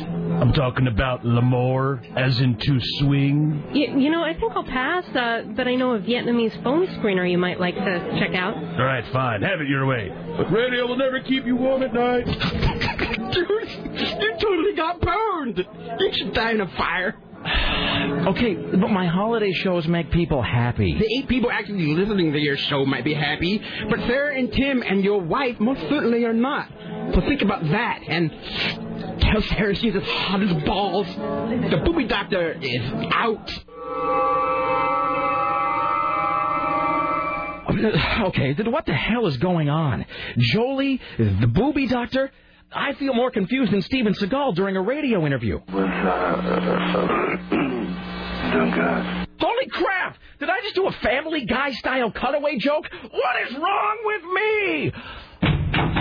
Uh, hello, Rick. Have you prepared that penis watch for me? Uh, no, I'm sorry. I haven't gotten to it yet. I'm having kind of a weird day. Weird as in we have to talk about it, or weird is, well, you're getting that penis watch. What? What? Have you seen anything odd today? Hmm, as a matter of fact, I saw an FM DJ in the hallway and he appeared to be sober. That is odd. Is that what you're talking about? No, never mind. I'm going to go get some water. Are you really doing a Christmas Carol parody? That's fresh. I've seen episodes of Caveman that are funnier. Peter Carlin, is that you? Why can't I see you? Why does it sound like you're on the phone? Way to introduce me by saying my name followed by awkward expository narrative. How very ham-fisted of you. Did you learn that in screenwriter school? Uh, huh? Did I ever tell you about that time I was hanging out with the Beach Boys and Paul McCartney? What do the Beach Boys have to do with this? Nothing. I just like to reminisce about how awesome I am. like I'm going to be your ghost of Christmas future? Whatever. I wrote for People magazine. Uh, okay. Um. So, uh, what? So, uh, uh, I don't even get a Ghost of Christmas Future? Great. Thanks. Thanks so much. Hello, Rick. Uh, hello, hello, hello, hello. hello, Lisa. Listen, I, I don't have much time. Jason and I are going caroling, and after that, we're stringing the tree with cranberries, popcorn, and three different kinds of garland. Then the horse-drawn sled, and finally hot toddies by the fire while reading aloud from a leather-bound, $21 million copy of the Magna Carta. Um. Okay. Rick, this is about your future, about the danger of spending too much time at work and not enough time with your family and friends. I'd make some astute historical analogy, but I think it will be easier for you to understand if I say it's like that episode of Small Wonder when the dad spends all day fixing Vicki the robot instead of preparing for Jamie's birthday. No, no, no, no, but, but Lisa Desjardins, in that episode, the neighbor, Harriet. That's what I'm talking about. You're not listening to the people around you. You don't know the effect you're having on your coworkers. Come with me. I'm going to show you what happens if you don't change your ways. I'm Timmy Ryan, and this is four hours of your life you'll never get back. Britney Spears recently said she'll do anything to get her kids back. And by anything, she means cocaine, heroin, vodka, and any other myriad drug she can get her scabby hands on. Because she's irresponsible and does drugs and can't stop doing drugs and being irresponsible. And that's what she means by doing anything. Get it? Exactly, Timmy Ryan. It's funny because I'm rested. Rested because I got some time off. I got to hang out with Muppet and see my family. Man, I am just so rested. Thanks for the vacation, Timmy Ryan. That was very thoughtful. Never has my news been more accurate, my weather warnings more timely, and my life in the suburbs more serene. All thanks to you, Timmy Ryan, best boss ever. I love you, Timmy Ryan. What is Timmy Ryan doing in my studio? Why are Tim and Sarah not on my show? Show? You have no show. You were so wrapped up in yourself, you lost everything that mattered. Tim and Sarah left you, your wife left you. And now? What? You're one of those people. What, whose people? What people? Street people, Rick. Gutter punks peddling their shoddy wares on the street corner for a few meager coins. Shoddy wares? And see for yourself. Uh,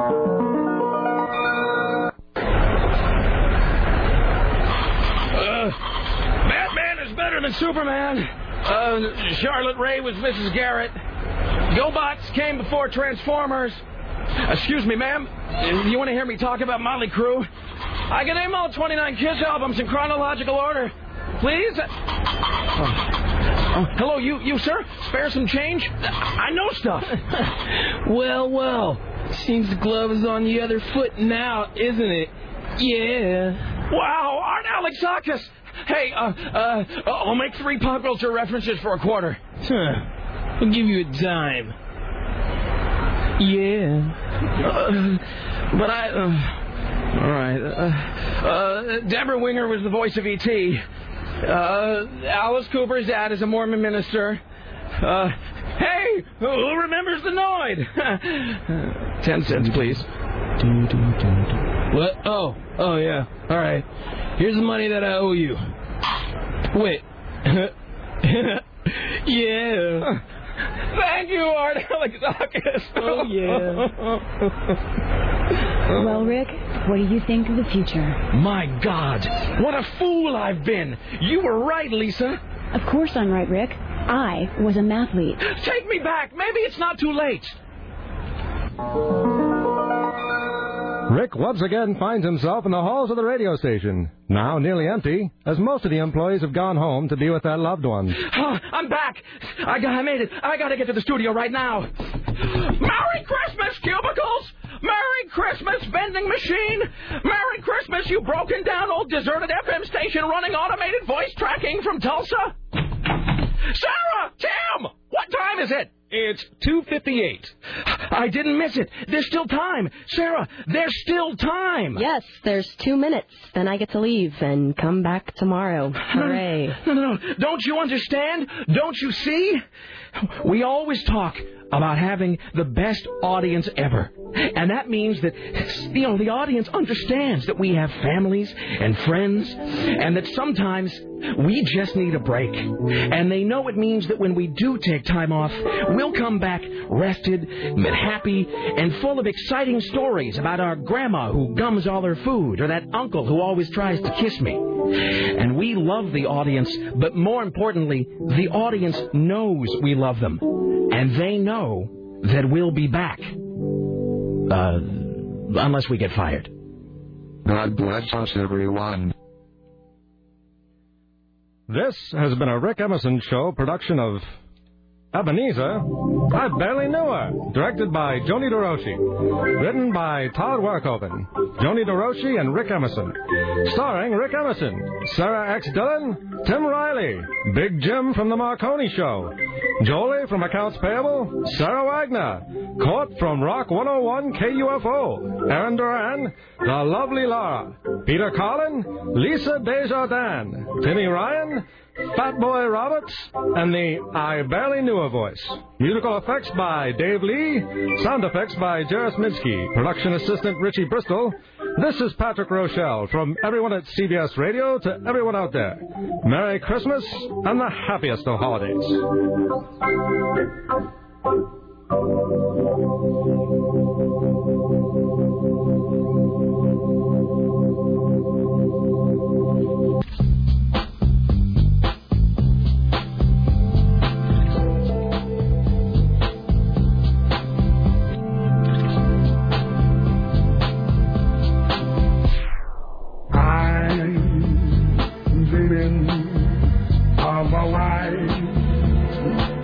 Listen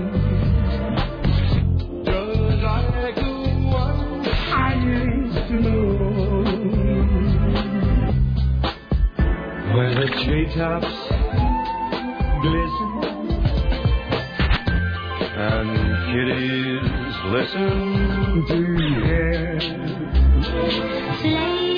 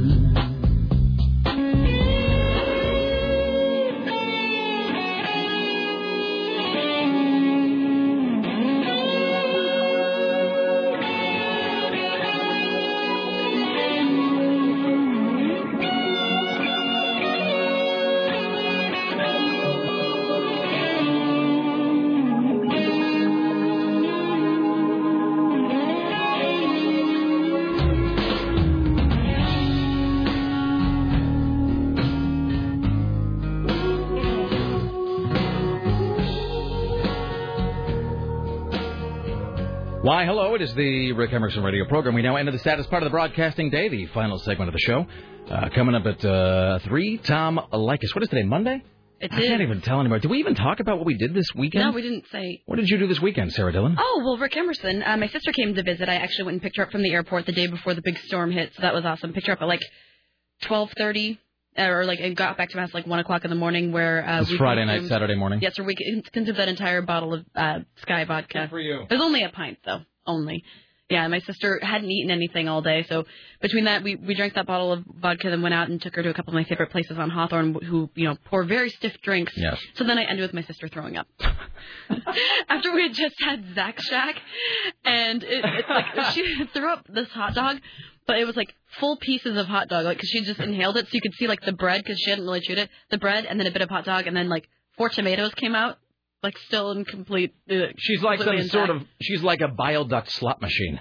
It was kind of hilarious. Wow. Can I tell you, I really honestly had no idea the story was going to end that way. If you'd asked me to list all the possible outcomes, that and would let me just say, I'm not going to name my friend, but somebody else was over there as well.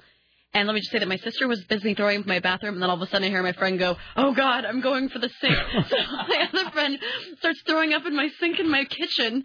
So I'm running between the two of them, like with my sister. I'm just like, "Oh, okay, that's a big tomato." And then I have to run into the kitchen and be like, "Are you all right?" It was a magical night. It was, it was oh so beautiful. Here is Christmas. Well, okay then. Uh, wait, but she's gone though, right? Or she? Oh, she's in. Bre- That's why you're going to so my parents came to pick her up yesterday and drove her back to Bremerton. See, so. that's insane. I can't believe that your did your parents in one day drive from Bremerton to here. They grabbed Heather and went back to Bremerton. Yes, and so did the comedian. He drove uh yes on Saturday and on Sunday to Seattle and back, and then yesterday to Seattle and back. That just doesn't. I, it's like your parents are taking her back to Witch Mountain or something. I just, well, whatever. I'm just. It's a little strange. no, it seems was like. it was totally strange. I think because my mom's just obsessed with seeing her because she hasn't seen her in six months. Oh, right. Okay. So it's, you're coming back to the bosom of the family by force. Mhm. All right. So, and you are leaving tonight or tomorrow? I know I Tomorrow it morning, I'm gonna I'm gonna try and put on my chains this afternoon so I can be all ready for tomorrow and then take off as early as I can. Uh, Richie Bristol, uh, Richie, and we'll welcome Kristen Bowie. Let me read a couple emails here. This one says, Rick, my head is throbbing and I smell like someone else. I'm so hungover, I don't know who or why. Karaoke night is always a killer. That's that guy's not even here. He's in Orange County. Uh, how about this one, Rick? I am writing this email from your lovely hometown of Kennewick, Washington. We left Saturday morning, and what is usually a three-hour car trip took us seven and a half hours through some of the worst weather I've ever seen. I had to put on chains before Multnomah Falls during a 40 mile per hour wind and a virtual whiteout. Then our new chains immediately broke, and we had to uh, listen to a deafening thwack, thwack, thwack of the chain hitting the outside of our car for four hours, all to end up in Kennewick. I just downloaded the podcast of the first hour of today's show, and as I was standing in my in-laws' driveway, which is covered with huge drifts of snow, the first thing out of your mouth was, "Welcome to the worst day you've ever had." It all rang so true. Uh, but just know that at least today will be infinitely better, knowing that I'll be able to listen to the show. Thanks for being a game day player, all of you, and Merry Christmas. Uh, P. And this is uh, from our friend Todd. P.S. Which is worse, Utah or Kennewick? Either way, both of our lives suck for the next week. There you go. That's commiseration, which is what we bring to the table here. Uh, have we got like 90 seconds here, something like that? Yep. Uh, so let's now welcome to the Rick Emerson Show. We'll go ahead and, uh, Christine, you slide that microphone, that middle mic, which we try not to use because it's got kind of a buzz Oh, on. but, that Uh, Richie Bristol, Adam Thompson, and Kristen Bowie, all of whom are here today because they have their noses to the grindstone, ears to the ground, shoulders to the wheel, and they're part of the solution here at uh, CBS Radio Portland. The final solution. That's you. See, now you can make that joke, but Happy no one else in the room can't. So, by the way, and I want to read this too. Susan Reynolds says it should be noted I am working uh, from the CBS radio office in Bethany today. Not sure if you're aware that the branch existed, but it does, and I'm here holding it down. And since multitasking is my thing, I am also baking like a fiend. Four loaves of zucchini bread completed, and just popped a loaf of banana chocolate chip into the oven. Oh, that sounds awesome. The Bethany branch really rocks, full amenities, Susan Reynolds. So, and I think Chris Paddock and uh, many other folks kind of uh, working uh, remotely. And Kristen say, so. Bowie, thank you for coming so I can go home. No, no problem. It took me almost two hours to get here today. From so, where? Uh, 27th off of Powell. Are you kidding me? No, no, I waited an hour for the bus. Oh, and then it I was took about yeah. because I almost drove today, and then my wife and I kind of argued about whether I could drive from around that same area, and then I ended up taking the bus, which was see, I now I feel really lucky because man, I went to the bus stop and like ten seconds later it was there. Yeah, you were really lucky. Like you, there was one that was driving off just as I was at the street corner, and of course I can't run. I don't have full use of both of my feet, just one of Well, them. Well, also really. it's snow and ice. Yeah, of course. So. Wow. All Why do you leave, Kristen? I don't understand why anybody. Why would you leave when Adam's here all the time? It's, well, I, you see, I'm the smart. He You think I'm waiting for special buses? Force. Am I waiting for buses? I, I, I need a break from here. Am I putting on chains? I don't even know what a chain is. So All right. Richie Bristol, Adam Thompson, Kristen Bowie, uh, game day players all. So thank you guys for coming in. Uh, we'll be more or less uh, taped out tomorrow with best ofs and so forth. So travel safe, Sarah Dillon. Uh, and uh, thanks to everybody who came in today at CBS Radio Portland and wherever. Thanks to everybody who's listening. Rick Emerson Show produced today and every day by the lovely and talented Sarah Dillon for AM 970, the talker in the newsroom. Today, Dave Schmidtke on the phones, Richie Bristol, the gatekeeper, Dave's in, web mistress, Bridget from upstairs, and of course CBS Radio Portland marketing guru Susan. Don't F with me, Reynolds. Everybody, uh, all kidding aside, drive safe, be careful, and we'll see you all on the other side. Thanks for listening. That's it for Santa. Bye now. We wish you a Merry Christmas. We wish you a Merry Christmas.